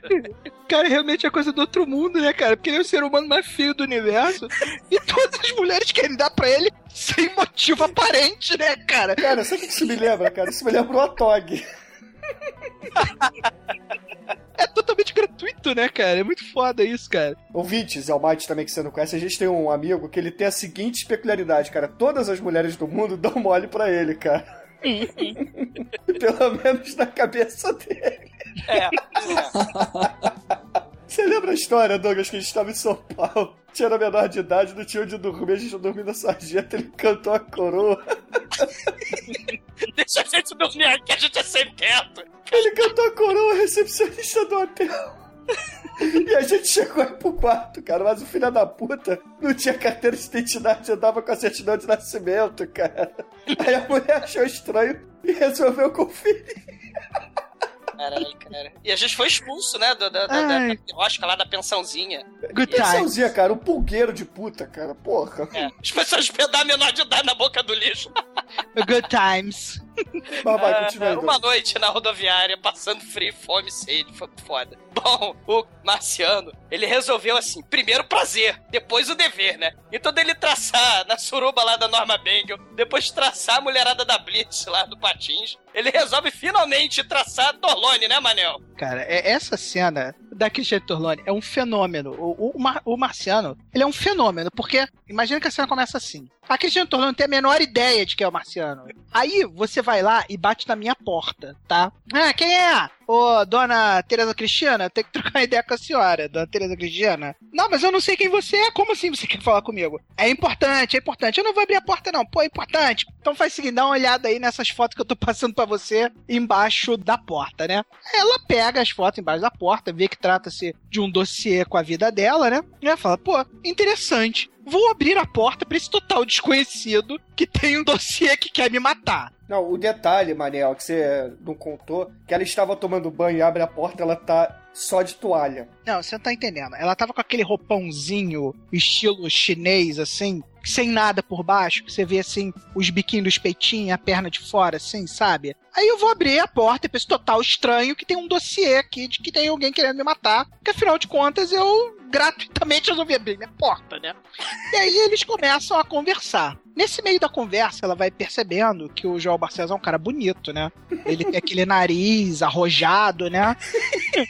É, cara, a única explicação é que as mulheres associam o tamanho do peru do João Barcelos tamanho do nariz. É a única explicação. Ou então confunde ele com o Nelson Piquet, cara, que não era campeão de Fórmula 1. Cara, e o João Barcelos nessa cena, sem maquiagem, esse filme cru, como vocês estão dizendo, ele parece que tem uns 50, 60 anos de idade, que ele tá todo caído, o cabelo dele tá encaixado que nem um Playmobil, assim. Ele tá horroroso, ele tá horroroso. É, é- cara, é, é, é, é, cara, é muito feio, cara, é muito feio.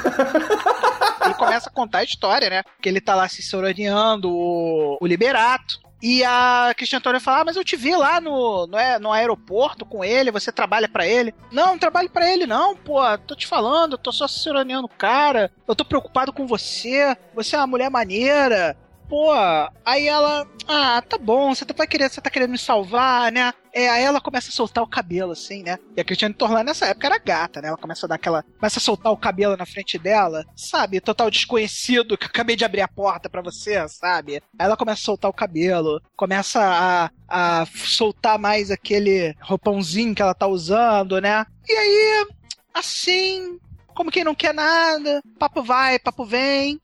Ah, quer saber de uma coisa? A sua vida tá em perigo. Deixa eu te levar lá pro meu AP, que eu vou proteger você lá no meu AP. Beleza? Cara, aí a Cristiane Torlani cai nessa, nessa cantada de quinta categoria. E assim que eles chegam no AP lá do, do Marciano, tem uma luneta enorme, a luneta, né?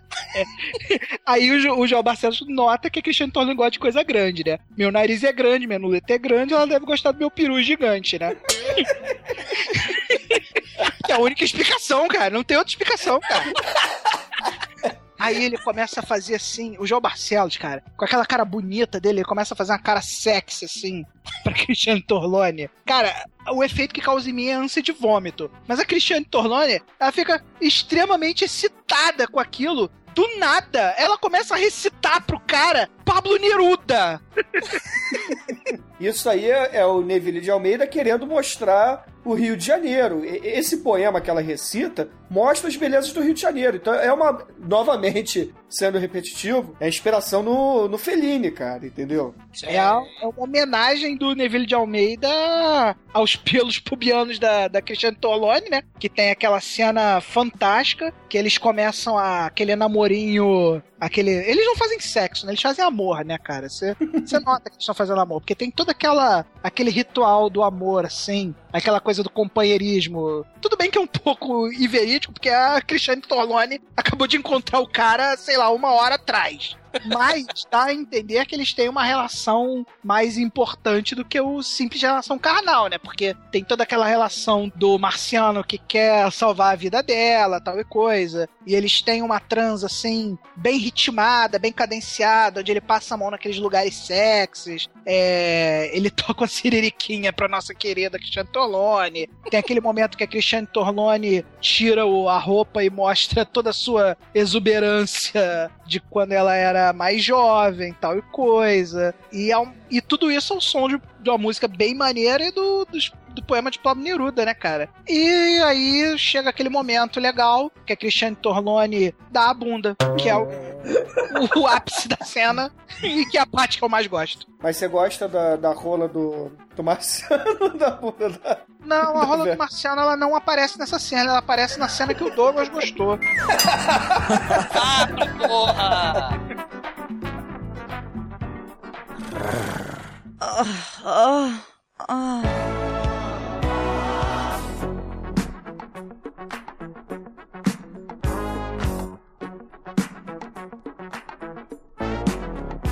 Aí beleza. Aí depois que ela vai se embora pra Brasília, né? Vejo o Santo Cristo lá em Brasília. Nós temos o, o grande Paulo Vilaça fazendo o, o empresário da americana, né, cara? Sacanagem! É, saiu uma mulher, tem que entrar outra mulher, né? Senão não trata-se de porno chanchada. Pois né? é, né, cara? Aí tem o, o enredo do filme, apesar do Manel dizer que já tinha se perdido, eu acho que não. Eu acho que se perde nesse momento. Porque do nada aparece um novo núcleo de personagens contando histórias também que, porra, poderiam ser facilmente encaixadas com os outros personagens do filme, né? Mas, enfim, quanto mais bunda, melhor, né, cara? Afinal de contas, é a porra no chanchado. É, é, parecido com o, do, com o filme do Fellini. Também é uma série de histórias, é, assim. É, exatamente. Parece várias... que são a esmo, mas elas se... Se interligam, se né? encaixam. É. Aí, pô, tem um, uma grande atriz americana, uma, uma celebridade. Não sei se eu não lembro se é uma atriz, se é uma cantora, ou se é os dois, não sei. Vem pro Rio de Janeiro promover alguma coisa, né? Promover uma marca. Uma marca de roupas, se eu não me engano. E aí o empresário dela, ao hospeda no Copacabana Palace, e resolve é, levá-la pra ver o mar, né? Aí beleza, aí ele tá saindo, aí tem aquela formigueiro de repórteres em volta. Repórter e, e papagaio de pirata, né? Que tem uma galerinha ali que tá ali só pra aparecer na TV, né? Não, é verdade, né? Mas. É, eu não lembro o nome da personagem. Qual é o nome da personagem? Linda Lamar. É a Linda Lamar, isso. Aí a, a Linda Lamar tá lá falando péssimo português ali. E o empresário, né? O Paulo Vilaça lá. Porra, fazendo a tradução bizarra ali, simultânea pra mulher. Até a hora que um dos repórteres pergunta: Vem cá, posso te fazer a pergunta? Você tá de calcinha? Aí a mulher responde que sim, né? Depois da tradução do empresário. Aí o cara pergunta, né? O repórter. Mas qual é a cor da calcinha? Aí o empresário vira e fala assim: Black. Because black is good, cara. Black is beautiful. Cara, Joel Santana feelings ali, cara. O muito foda é. Fala, fala, fala samba, samba! Fala caipira, caipirinha! Fala sacanagem! Sacanagem! A mulher, a mulher entrou no ritmo mole, E fácil. ainda, tem, e ainda tem aquela, né? De pérola, né? Qual é a diferença do homem brasileiro pro homem americano? Ah, é verdade. Aí ela né? chega, pega os peitos assim. American man like this. And Brazilian man like that. Aí bota a mão na bunda. Ela aprendeu rapidinho! Ela Logo você vê que ela sabe tudo sobre o Brasil, né, cara? não sabia mais nada, né? Ah, cara, ela entrou no filme e já aprendeu a empurrar a carrocinha, né, cara? Já foi empurrar a carrocinha imediatamente, né? Não, e a, a ideia dessa cena é o seguinte: vamos apresentar esse novo personagem, porque ele não tem sentido no filme, mas é, vamos mostrando a bunda internacional, né? Porque a bunda Não, é brasileira. bacana ter uma atriz americana no nosso filme, né? Não, é maneiro, a mulher tá aí dando mole. A gente já botou todos os atores do mundo mesmo, por que não botar ela também? Justo. E ela é a promoter do Latinos, né? É. Aí beleza, aí corta essa cena. Tem até uma cena entre uma e outra, que são os pivetinhos roubando um gringo na praia, né? Pra mostrar mais uma crítica do Neville de Almeida, né? Mostrando lá que tem muito crime, tem muito pivete, tem favela. Que a, a sociedade rica se mistura com a sociedade miserável. E aquela coisa toda, né? Que turista tem que ter medo aqui no Rio de Janeiro. Aqui conta o filme, né? Tem putaria pra caralho, ok, mas toma cuidado, não dê mole e, vá babar na- nas mulatas na praia, não. Tem a atriz norte-americana desfraudando o caralho gigante que você esqueceu. Não, eu vou falar, eu tô calmo. E aí, beleza, aí depois que esse gringo é roubado, a gente parte pro evento que a, a Pat Labelle, sei lá, a Pat Cleveland vai lá promover, né? Que como o exumador disse, são os latinos, né, cara? E, cara, é um evento bizarro, porque o, o, o empresário começa a falar: não, porque minha marca é muito foda, minha marca é isso, a minha marca é aquilo. E ela começa a dançar com uns, outros artistas, assim, segurando cobras, os caras pintados de ouro, assim, pintados de prata, parecendo o Fred Mercury prateado, cara. E ela começa a, a puxar uma cortina assim. E, cara, tem um caralho. Mas é um caralho que lembra aquele do planeta dos macacos, cara. A bomba do planeta dos macacos.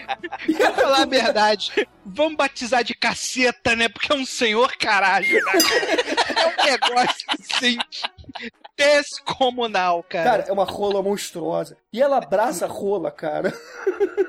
e depois deita nos barcos da rola, cara. Ao, ao som de samba. Aí, porra, aparece Antônio Pitanga do nada, começa a tocar um samba assim, e o empresário começa a ficar puto e começa a, é, a puxar assunto assim, porra, com o casal piriguete do lado da, da mesa ao lado, né, cara? É, o evento é, pra, é aquelas rodas de samba pra turista, né, cara? Que você vê muito em, sei lá, em. E Arnold Rio, né, cara? Na churrascaria plataforma, você vê muito. Isso. E aí, beleza, aí, pô, o, o cara tá lá tocando pandeiro, não sei o que, aí rola aquela, aquela babaquice que o empresário começa a ficar com ciúme. Aí, porra, o, o Marciano tá ali também, começa a puxar papo ali com, com a socialite, né? Porra, e aí? Porque afinal de contas, a mulher dele tinha acabado de ir pra Brasília, que ele tava no Love, né, porra? com a rola daquele tamanho que ele tem, então. ele tem que botar pra funcionar, né, cara? Senão vai necrosar, porra. O sangue vai ficar parado ali. Que horror, Bruno. Aí ele puxa assunto com o Denise Drummond, né, cara? Aí ele percebe que a Denise Drummond é, porra, é gostosa e é, é maneira. É, é gente fina, né? Pô, e aí? Tá sozinha? Ela, pô, costumava ficar, né? Mas agora tem um maridão. Ele tá putaço o, o empresário lá, né? Ele chega assim, caralho, esse negão, porra, é filho da puta, tem cara de bandido, tem cara disso, tem cara daquilo, ainda vai pegar minha mulher. Aí o, o João Barcelos, né, o Marciano, ele chega assim, porra, tu quer o quê também? A gringa tomou caipirinha, ouviu samba, foi pra praia, comeu feijoada, sentou no latino. ainda vai ser traçada pelo Antônio Pitanga. Aí ela- ele começa a discutir com a... Cara, ele não é pai da Camila Pitanga à toa, né, cara? ele sabe o que tá fazendo, né? Com certeza, cara. Aliás, a Camila Pitanga foi concebida nesse filme, cara. Foi muito foda. Porque eles saem brigando. A gringa começa a aprender português rapidinho, né? Vai te chamar no cu! Vai se fuder! E pá, dá um tapão na cara do cara. E o Antônio Pitanga passa assim, vacilão! Vai amanhecer com a boca cheia de formiga. E em frente ao Copacabana Palace, o Antônio Pitanga come em todos os buracos da mulher na cara dele, em frente ao Copacabana Palace. Ela aprende rapidinho a falar tudo que é necessário se falar em português, né, cara? E vale citar também que ela tá de microtanga, né? Enquanto o Caraca. Antônio Pitanga tá tirando a roupa dela, né? Caraca, muito foda essa cena, cara. Ela já está pronta para o abate, né? É, a Camila Pitanga fuder na praia.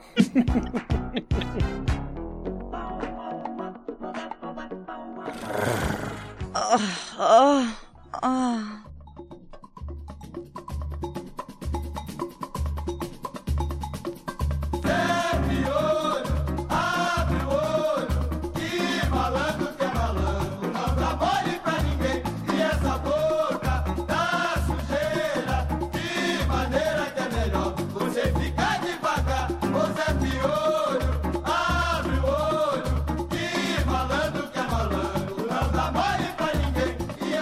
Lá, no, no baile de carnaval tinha uns amigos do, do Marciano, né? Não, é a Denise Drummond que eu falei, que ele deu em cima e mostra o marido e tal. E aí o nosso querido Marciano é convidado. Pô, vamos dar uma passada lá em casa? Pô, vamos fazer aí. Pô, tu é um cara maneiro, tu é um cara bem apessoado. Tem mó, mó narebão, isso deve significar alguma coisa. pra cheirar, né? Porque o High Society lá era o Realce. Lembra que ele oferece o Realce? Deus! Beleza, né? Aí eles chegam, é é um casal liberal, né? Um casal moderno, novo, pronto para experimentar novas experiências, né? Ô, Manel, é uma introdução daqueles revistinhas de sacanagem. Aquelas historinhas. Contos da status, né? Histó é, Historinhas da ele e ela, né? É, cartas do fórum. Tipo, o maridão vai lá buscar uma bebidinha pra galera. Nisso, o Maciel já começa a se engraçar pra Denise Drummond, dá um beijinho, dá um beijinho, tal e coisa. E aí, nesse clima legal, esse clima bacana, né? Aquele surfistão, tira a camisa. Nisso que ele vai tirando a camisa, aparece um dálmata tirando o peru dele, não sei porquê. Cara, eu fiquei. Sério, sem sacanagem, cara. Eu não lembrava do cachorro no filme. Aí eu revendo pra gravar esse podcast, eu falei: caralho, será que rola cena de bestialismo animal aqui? Eu não lembro disso. Não, cara. para nós não rola, cara. Eu falei: Não, caralho. mas o cara, Manel falou que teve muita cena, Cortada, cara. muita suruba que não foi pro filme. Aí, enquanto o dono da casa corno tá tirando, afagando o cachorro dele, o Maciel tá afagando a esposa dele, né? E aí eles resolvem ir para uma das cenas mais clássicas da porno chanchada brasileira, Sim. que é a famosa cena da piscina, onde tem o, o incrível homenagem a Troá. Beleza, é uma das cenas mais clássicas da porno chanchada, mas eu acho que é mais clássica pros adolescentes dos anos 80, cara. Sim. E é por isso que se tornou um clássico, cara. Não, e, É a- o clássico do calo. Não, Não, e é uma homenagem a Troá com, com o voyeurismo cachorral, cara. É muito foda. é, o cachorro fica com aquela cara assim, olhando de lado, assim, o que está vendo.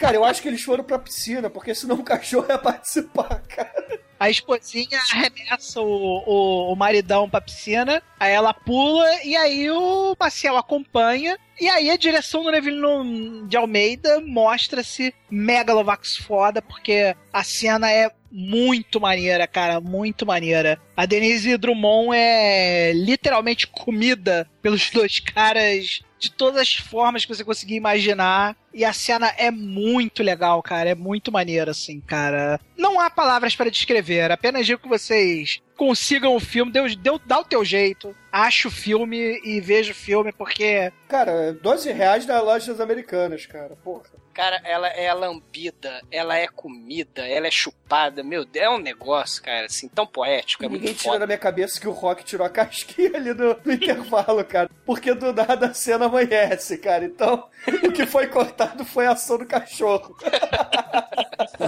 No final do ato, o nosso amigo marciano tá, tá enrabando a mulher. Bicho, o corno ele dá um afago no homem que eu achei meio estranho que o lá, sacou? A mulher dele tá. Ele tá sentado na. Não, vamos imaginar a cena. Ele tá. se- O, o corno tá sentado na escada, a mulher está lambendo o marido corno e o marciano está enrabando a mulher. E enquanto o marciano enraba a mulher, o corno fica fazendo carinho no marciano, cara. É no mínimo esquisito, né, cara? Cara, é, é muito estranho. Eu vi aquela mão na cabeça dele e falei, não, não, pera aí. Que, que a, a mulher albina, né, cara? A mulher é quase transparente. Falei, pô, essa mão tá muito escura, não é a mão da mulher, não. Aí, caralho, é a, mão- é a mão do corno, velho. Como assim? Enfim, é, vai entender, né? É, é o casal liberal. É um belo filme, cara. É um belo filme. É um belo filme. É uma bela cena. Cara, é... não sei por que que vocês estão reclamando, cara. Esse filme tem, tem cenas piores, cara. Essa cena é, é a mais light, assim, digamos. Não vou dizer homossexualismo, do bissexualismo, digamos assim. Porque o que tem de nu frontal masculino nesse filme não tá no gibi, cara. Não tá no gibi. Aliás, o que tem de no frontal, ponto, né? Porque eu só fui conhecer os pelos pubianos da, da Cristiane Torlone nesse filme, né? Geral, peladão, sem preconceito, né, cara? E o cachorro, quando termina a cena, com aquele boquete, ele resolvendo voltar pra casa, o cachorro vai atrás também, né? Querendo, opa, será que tem alguma. Será que sobrou alguma pra mim aí?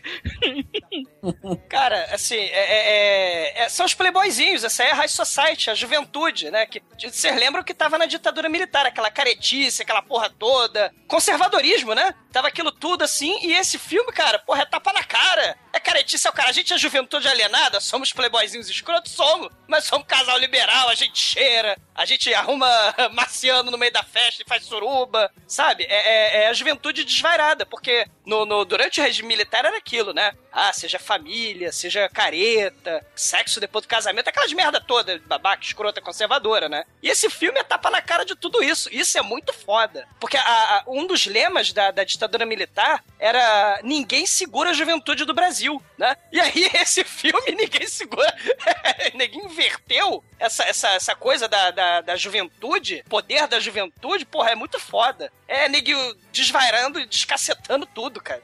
O poder é sempre conservador, né, cara? Porque ele é conservador vem de conservar e ele quer se manter no poder, né? É verdade, né? Quem tá no poder dita as regras. Vocês estão dizendo, então, que o Joel Barcelos representa a juventude brasileira.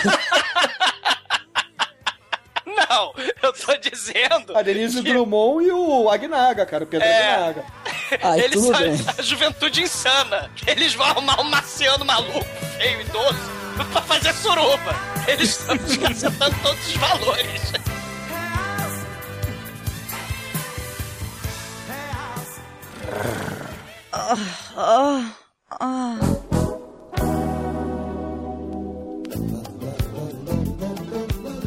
Depois que a gringa dá umazinha na praia, ela fica deprimida e fala, ah, eu preciso de pó. Ela começa a ter uma crise de abstinência barra chilique, né? Ela tá uma hora e meia sem cheirar, então ela, ela tá em abstinência. É, ou ela precisa de sexo ou ela precisa de cheirar, né, cara? É um, para- é um passaralho, é um paralelo com a Doce Vida aí. Só que o que, que acontece? O, o Mastroianni tem que arrumar pra atriz americana, quando ela vai pra Roma, tem que arrumar leitinho pro gatinho, que ela É. arruma um gato na rua. Exatamente. Só que na pornochanchada do mal, a, a, O leite é outro, né? É leite em pó. Cara, a atriz americana é mais ou menos como o modem do Douglas. Ela mete, mete, cheira, ou ela cheira, cheira, mete, ou ela mete, cheira, mete, cheira. Aí ela chama o nosso amigo marciano pra. Fala, eu quero cheirar pó, me toma mil dólares e compra pó para mim. Aí eu pensei, porra, mil dólares, velho? Caralho, a mulher vai cheirar um caminhão, né? Mas Enfim, ele pensa, porra, como é que eu vou arrumar porra? Aí ele lembra de uma amiga dele, né? É a Regina. Regina Banguela. Meu irmão, Até o intervalo entre os mil dentes. dólares, mil dólares naquela época, a mulher não tinha o nariz, tinha um aspirador de pó, né? Não, então, é- A mulher cheirava mais que a... Manel, não faça isso. Ah, merda, cara. Eu não posso usar essas coisas, cara. Mas são muito fortes. Tá foda. Era assim, ranking das cheiradoras brasileiras. Terceiro lugar. Segundo lugar. Terceiro lugar, atriz chiliquenta norte-americana, né? Mas aí o, o Marciano encontra essa, essa amiga dele, a Regina, e fala: Ó, tô precisando de pó, tô com mil dólares aqui pra comprar pó. Vão lá na favela e tal, você conhece os caras, e beleza, vão, vão lá falar com o Sabará, lá no, na favela. Aí eles estão subindo a favela, três caras param ele, né? Fala, pô, de onde vocês são? Quem são vocês e tal. Inclusive, um desses caras é o Homer Simpson. É a galera atenção. Fala, "Ô, ô, ô, onde, onde vocês vão? Onde vocês vão? Rosquinhas. é." Aí fala, pô, você não lembra de mim não e tal, eu quero falar com o Sabará, não sei o quê. Aí o Homer Simpson leva eles lá pro Sabará, que é o traficante de lá. Aí fala, ó, Sabará, eu trouxe um amigo meu aqui e tal. E falou, é, ó, tô com mil dólares de uma gringa aqui pra comprar pó. Aí o cara fala, porra, mil dólares só? Aí quando ele falou, eu falei, caralho, como assim só? Bom, Mate, aqui é o seguinte, cara. Naquela época, a cocaína tava começando a entrar aqui no Brasil. Então era produto de milionário, cara. Ai, Porra cara, nenhuma, é que o cara. tá acostumado com clientes VIP. Com... Porra, Manel, eu não posso usar isso, cara. Põe um bip nesse trem, Bruno, pelo amor de Deus. Porra, mil dólares? Isso aqui não dá nem pro início da... Caralho, Manel. Processos para Manuel Alves. Mas aí o. Aí beleza, ele pega, cara, ele pega uma sacola de uns 10 quilos de cocaína. Foi, eu fui, caralho! Aí quando ele abre a sacola, vem a musiquinha. Caso do acaso bem marcado em cada Gitano! Oh, Aí eu falei, Pra bom entendedor, um refrão basta. E ali ao fundo tinha o pôster do Flamengo de 1981, campeão do mundo, cara. Fiquei orgulhoso ao ver aquele pôster, é um filme realista, você vê que todos os bandidos são flamenguistas. o Sabará, ele vai lá, pega a sacola de cara de uns 10 quilos de cocaína. Aí eu olhei e falei, porra, a mulher vai perder o nariz agora. Adeus cartilagem. nariz pra que te quero? Mas aí ele vai lá, abre um, um plástico assim, pega uma colherzinha de sopa, põe uma colherzinha, duas, três colherinhas. Eu, caralho, só, velho? Aí depois ele Quer mais ou mais? Depois ele fala que o, o dólar. Eu não sei se é ele ou outro cara que fala que o dólar no mercado negro tá superfaturado. Por isso que não compensa você comprar em dólar, você tem que comprar cocaína em real mesmo. Na época era cruzeiro, ou sei lá que diabo de moeda é essa. Que o Brasil em 10 anos mudou de moeda sete vezes. Sem contar o RV aí no meio, né, cara? Eu cortei muito zero nessa época. Cara, você gastava, sei lá, 100 mil cruzeiros na bisnaga de manhã, aí de noite ela já valia 300 mil cruzeiros, cara. Era foda, cara. Parabéns. Mas é, cara. Cara, é- meu salário era depositado no overnight, cara. Porque se você, se você deixar seu salário fora do overnight, de um dia pro outro, o teu salário perdia o valor, cara. Cara, você tinha que ir no mercado de manhã cedo, Almighty, porque de noite você ia gastar o triplo, cara. Isso é sério. Tinha É, quatro sério. remarcações diárias de preço, cara. Bizarro. Fora a caristia, né? Faltava É. tudo no mercado, né? Porque não valia a pena vender, né? Ovo, leite, carne. É, exatamente. Minha mãe foi fiscal do Sarney, às vezes ela quase enfiou a porrada no gerente lá. Imbuída do poder de fiscal do Sarney. Por isso que eu tenho medo da tua mãe. Esse preço aqui é o preço da tabela! Eu sou fiscal do Sarney! Eu sou fiscal do Sarney! Vamos parar com esse preço, com essa hiperinflação agora!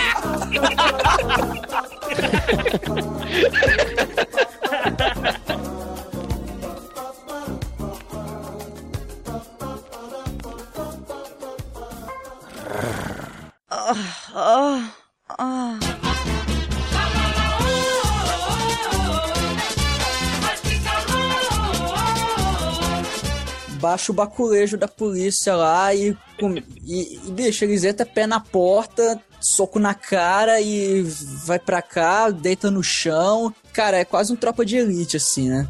Não, não, pera lá, pera lá, pera lá, pera lá, pera lá, porra. Guardadas as devidas proporções, Não, né? não, Exatamente. Sem devidas proporções. Pô, porra, Bruno, Você não quer as comparar devidas o pop. proporções, Não, pera, pera aí. Você não quer comparar o pop com a civil dos anos 80, né, cara? Porra. Pô, os caras não tava nem de farda, eles estavam com aquela camisa Então, com, com os botão cara. abertos mostrando o cabelo do peito, porra. Camisa havaiana, né? E batendo na cabeça, cala- baixa a cabeça aí, ô vagabundo. Não quer comparar Capitão Nascimento com Magnum P.I., né, cara? Porra, cara. Mas aí eles tomam o baculejo e no final das contas eles ele acaba não levando o, o pó. Então, aí depois ele manda aquela uma das frases antológicas do filme que, porra, eu tô sem o dinheiro sem o pó. Agora eu vou ter que convencer a, a gringa lá que cocô de pombo não é suspiro. Eu falar dessa frase, cara. Puta que pariu. O, o, o que que acontece, né? O, a, a gringa vai embora. Ela, né? A gringa não tem pó, ela vai embora do Brasil. Depois da feijoada lá na, na É. favela. Mas vai. O, o, o Marciano fica triste, melancólico, né? E ele é convidado pra mais uma festa. Cara, a festa mais descacetante, mais climática, mais bizarra. Você lembra do tema da festa? Era a festa em comemoração ao milésimo, a compra do milésimo apartamento. E mais uma crítica à alta roda carioca, né, cara?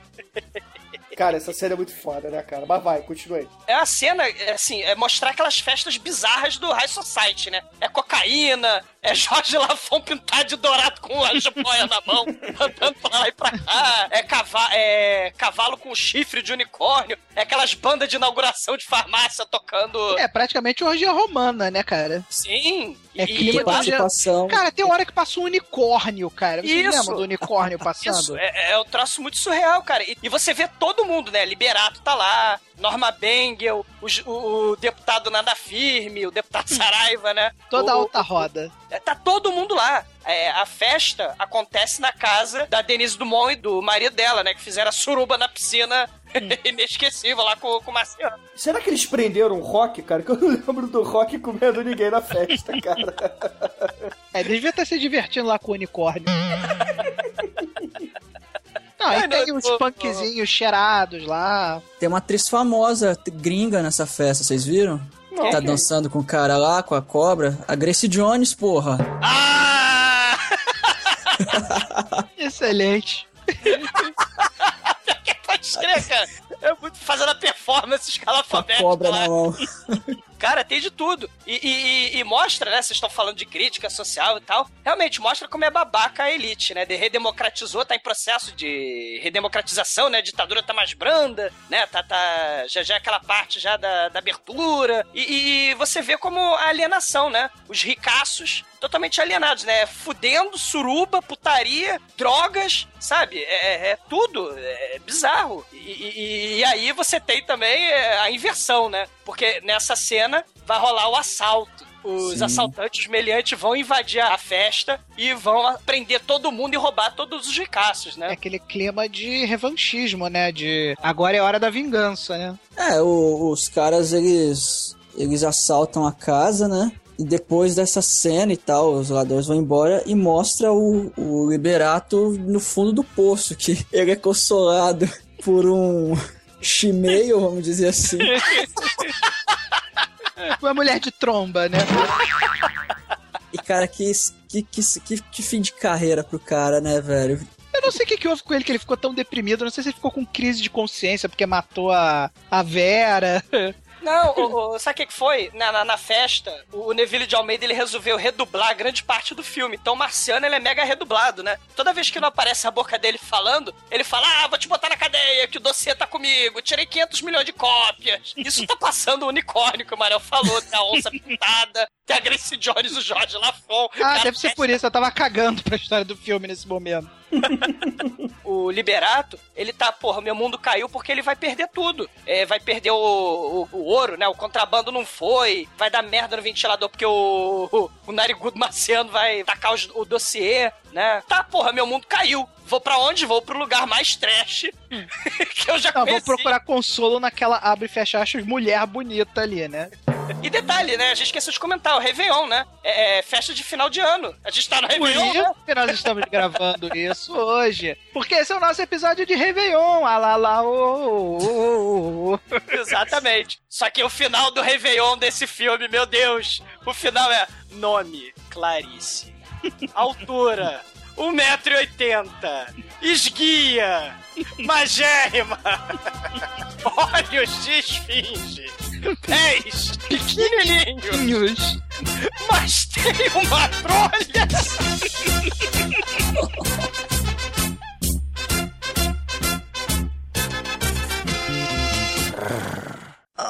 Ah, ah.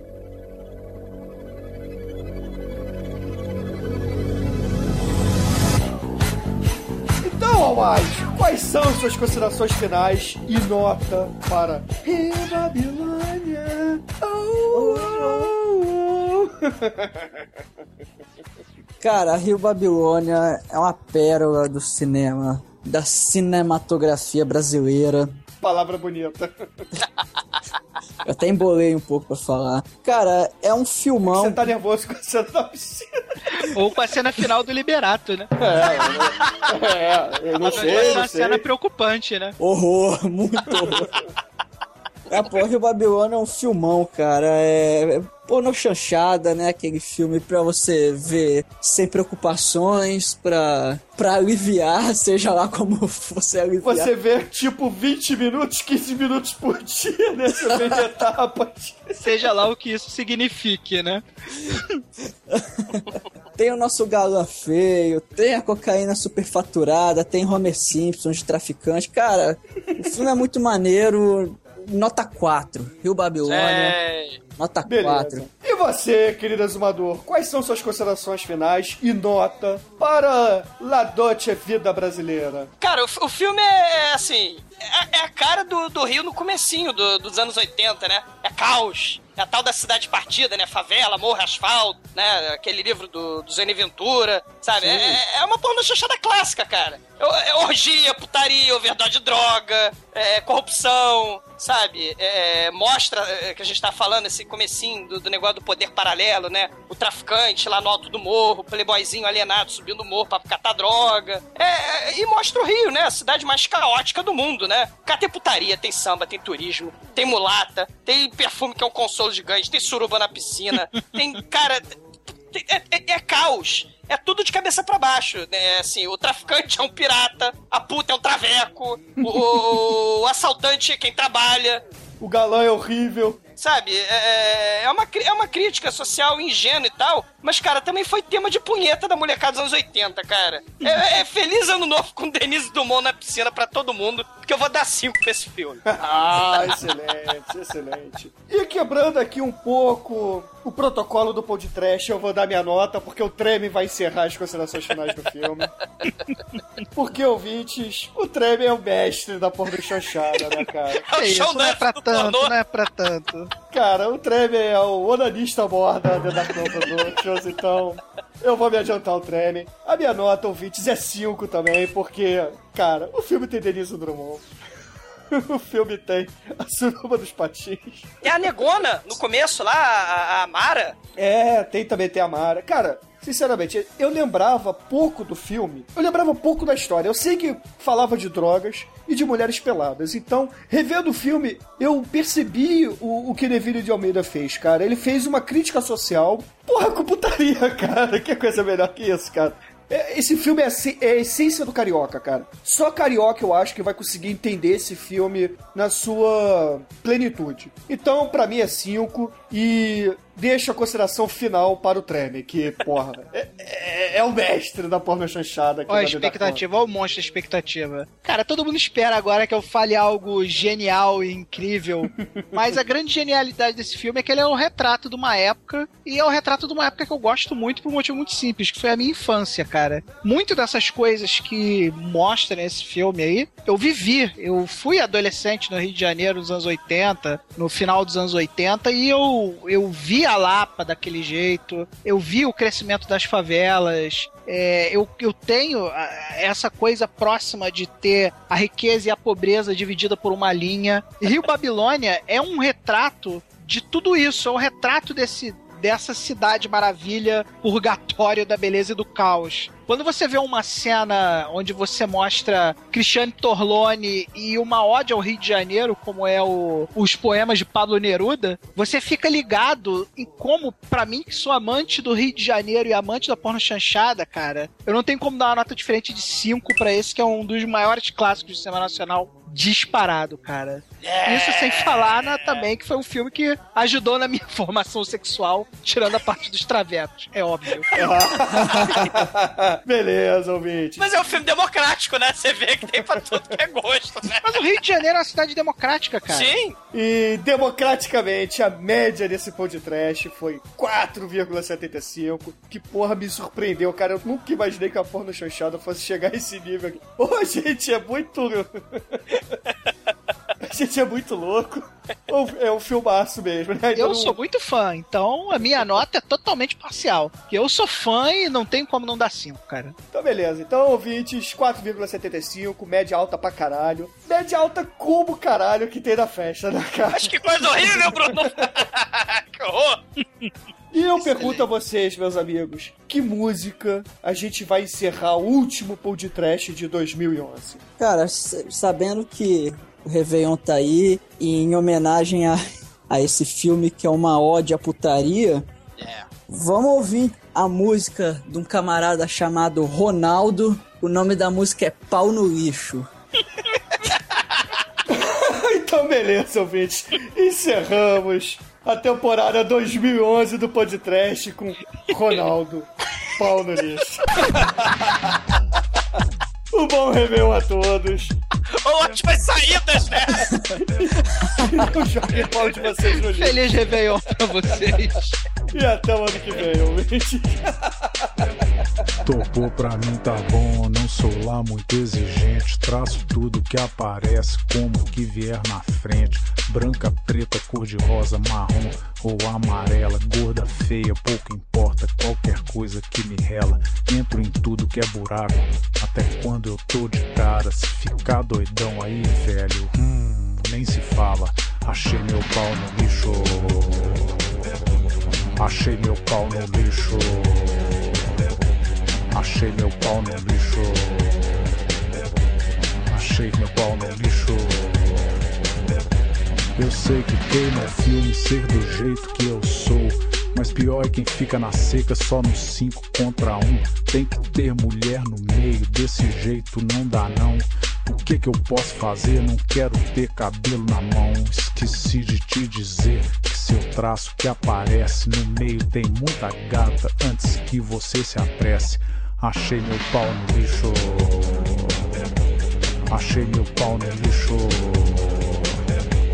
Achei meu pau no lixo. Achei meu pau no lixo.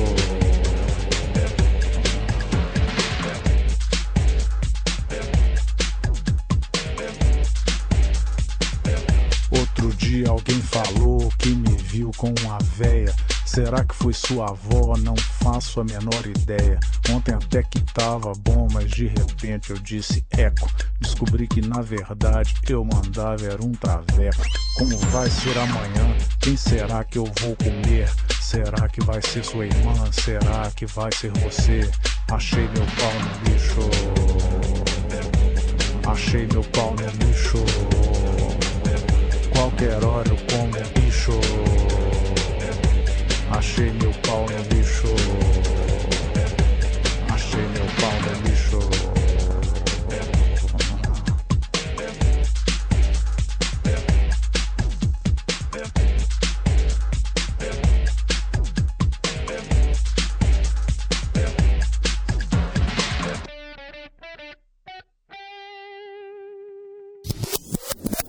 Esse negócio dos travecos aí, do, do, do tabu, que era né, esse negócio de traveco, né? E eu me lembro que eu devia ter, assim, uns 11, 12 anos, né? É, e tava eu e um amigo meu, é, Caveira, a gente tava. Comendo traveco. Não, meu pai tinha levado a gente pra passear e na volta a gente passou ali pela Lapa, ali, onde é o, o prédio da Unisys, né? Ali perto do, do passeio público. E os travecos ali são agressivos, né, Cara, cara? ali, ali é fora, cara. Ali é, é traveco estivador, cara. Final, final de época de guerra total, né, cara?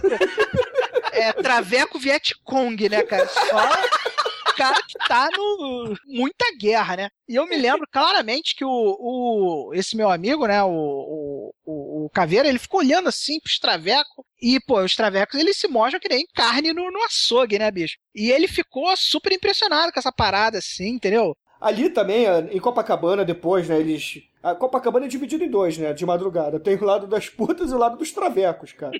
E deve rolar porrada ali, deve ser praticamente o Orcas ali, cara. Cara, outro lugar que é sinistro ali em Niterói, é Praça São Bento, cara, que é praticamente centro de Niterói, cara. Tipo, eu trabalhava ali na, na praça, né? E eu saía muito de madrugada, porque eu trabalhava com suporte técnico na época, né? E, pô, era comum eu descer assim e ser assediado sexualmente pelos travecos. Quer um boquete? Quer um boquete? Eu, não, obrigado. Cara, que susto, Manel. Eu pensei que você ia falar. Eu, era comum eu descer ali e pegava o traveco. Olha, não foi por falta de oferta, porque realmente vários, vários travecos se of- assim, boquete era, porra, era todo dia, assim. Cara, tipo, como diz um amigo meu, cara, cuecu tá eu tinha um amigo que tinha uma frase ainda mais sui generis, que é cu não tem sexo, né, cara? Mas que horror! Você acha, Almighty, na falta do nosso especialista em cu, Eduardo Coço, o que, que você acha dessa frase? Eu prefiro não opinar a respeito.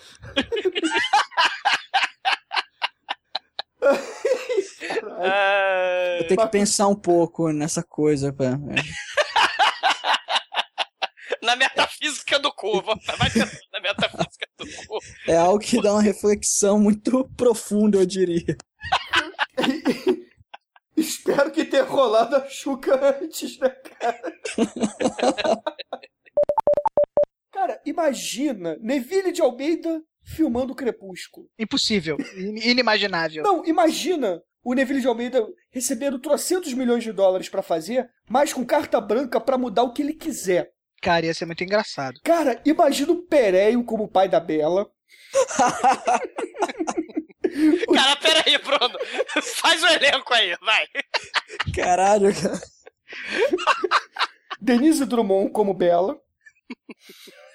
Porra, mas Então, a Bela não faz sexo, porra. Não, a Bela tinha que ser a Clara das Neves. Ou então a Sônia Braca. o Edward, quem seria o Edward, cara? Cara, seria o Alexandre Frota, cara. O Alexandre Frota daria o bom Edward Neville de Almeida, cara. O coxinha ia ser quem nesse? Ou o lobisomem. que não come ninguém. Ou eu ia, eu ia colocar o Zé Maia como pai da Bela. Ele ia praticar incesto. Ah, cara. O Zé Maia ia comer até o lobisomem, cara.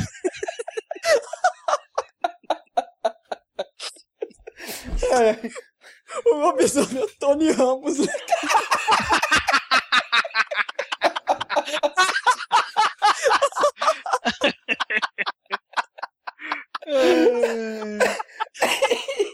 Enfim, mas vamos esquecer Crepúsculo de Almeida pra lá, vai. Ai.